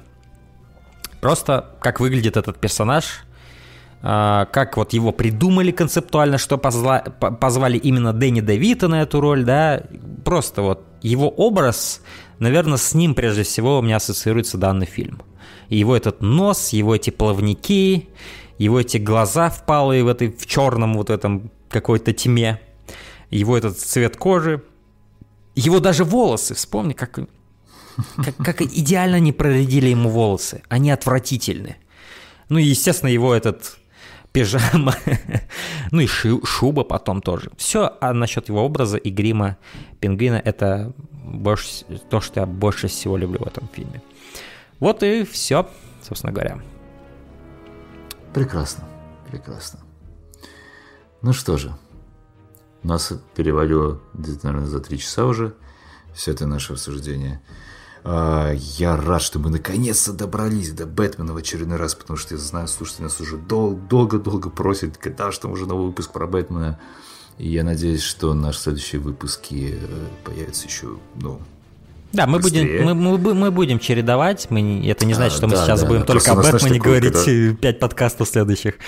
Да, а... да, просто в, завис... в сравнении с Робокопом и Хищником у нас как-то все это было быстрее, но здесь немножко затянулось, да. А, тем не менее, спасибо вам огромное, ребята, за все комментарии, которые вы оставили под предыдущим подкастом, под топом 2018. Правда, я там даже подчеркнул для себя несколько фильмов в свой watch-лист. Спасибо вам огромное. И оставляйте комментарий на, под этим подкастом. Делитесь, как вам Бэтмен возвращается. А, также, что вы думаете о следующем фильме, который мы будем обсуждать? То бишь, Бэтмен... Господи, как он назывался, третий фильм? Бэтмен навсегда. Бэтмен навсегда. А, ну, собственно, и все. Всем пока. Всем пока, друзья. Спасибо за прослушивание.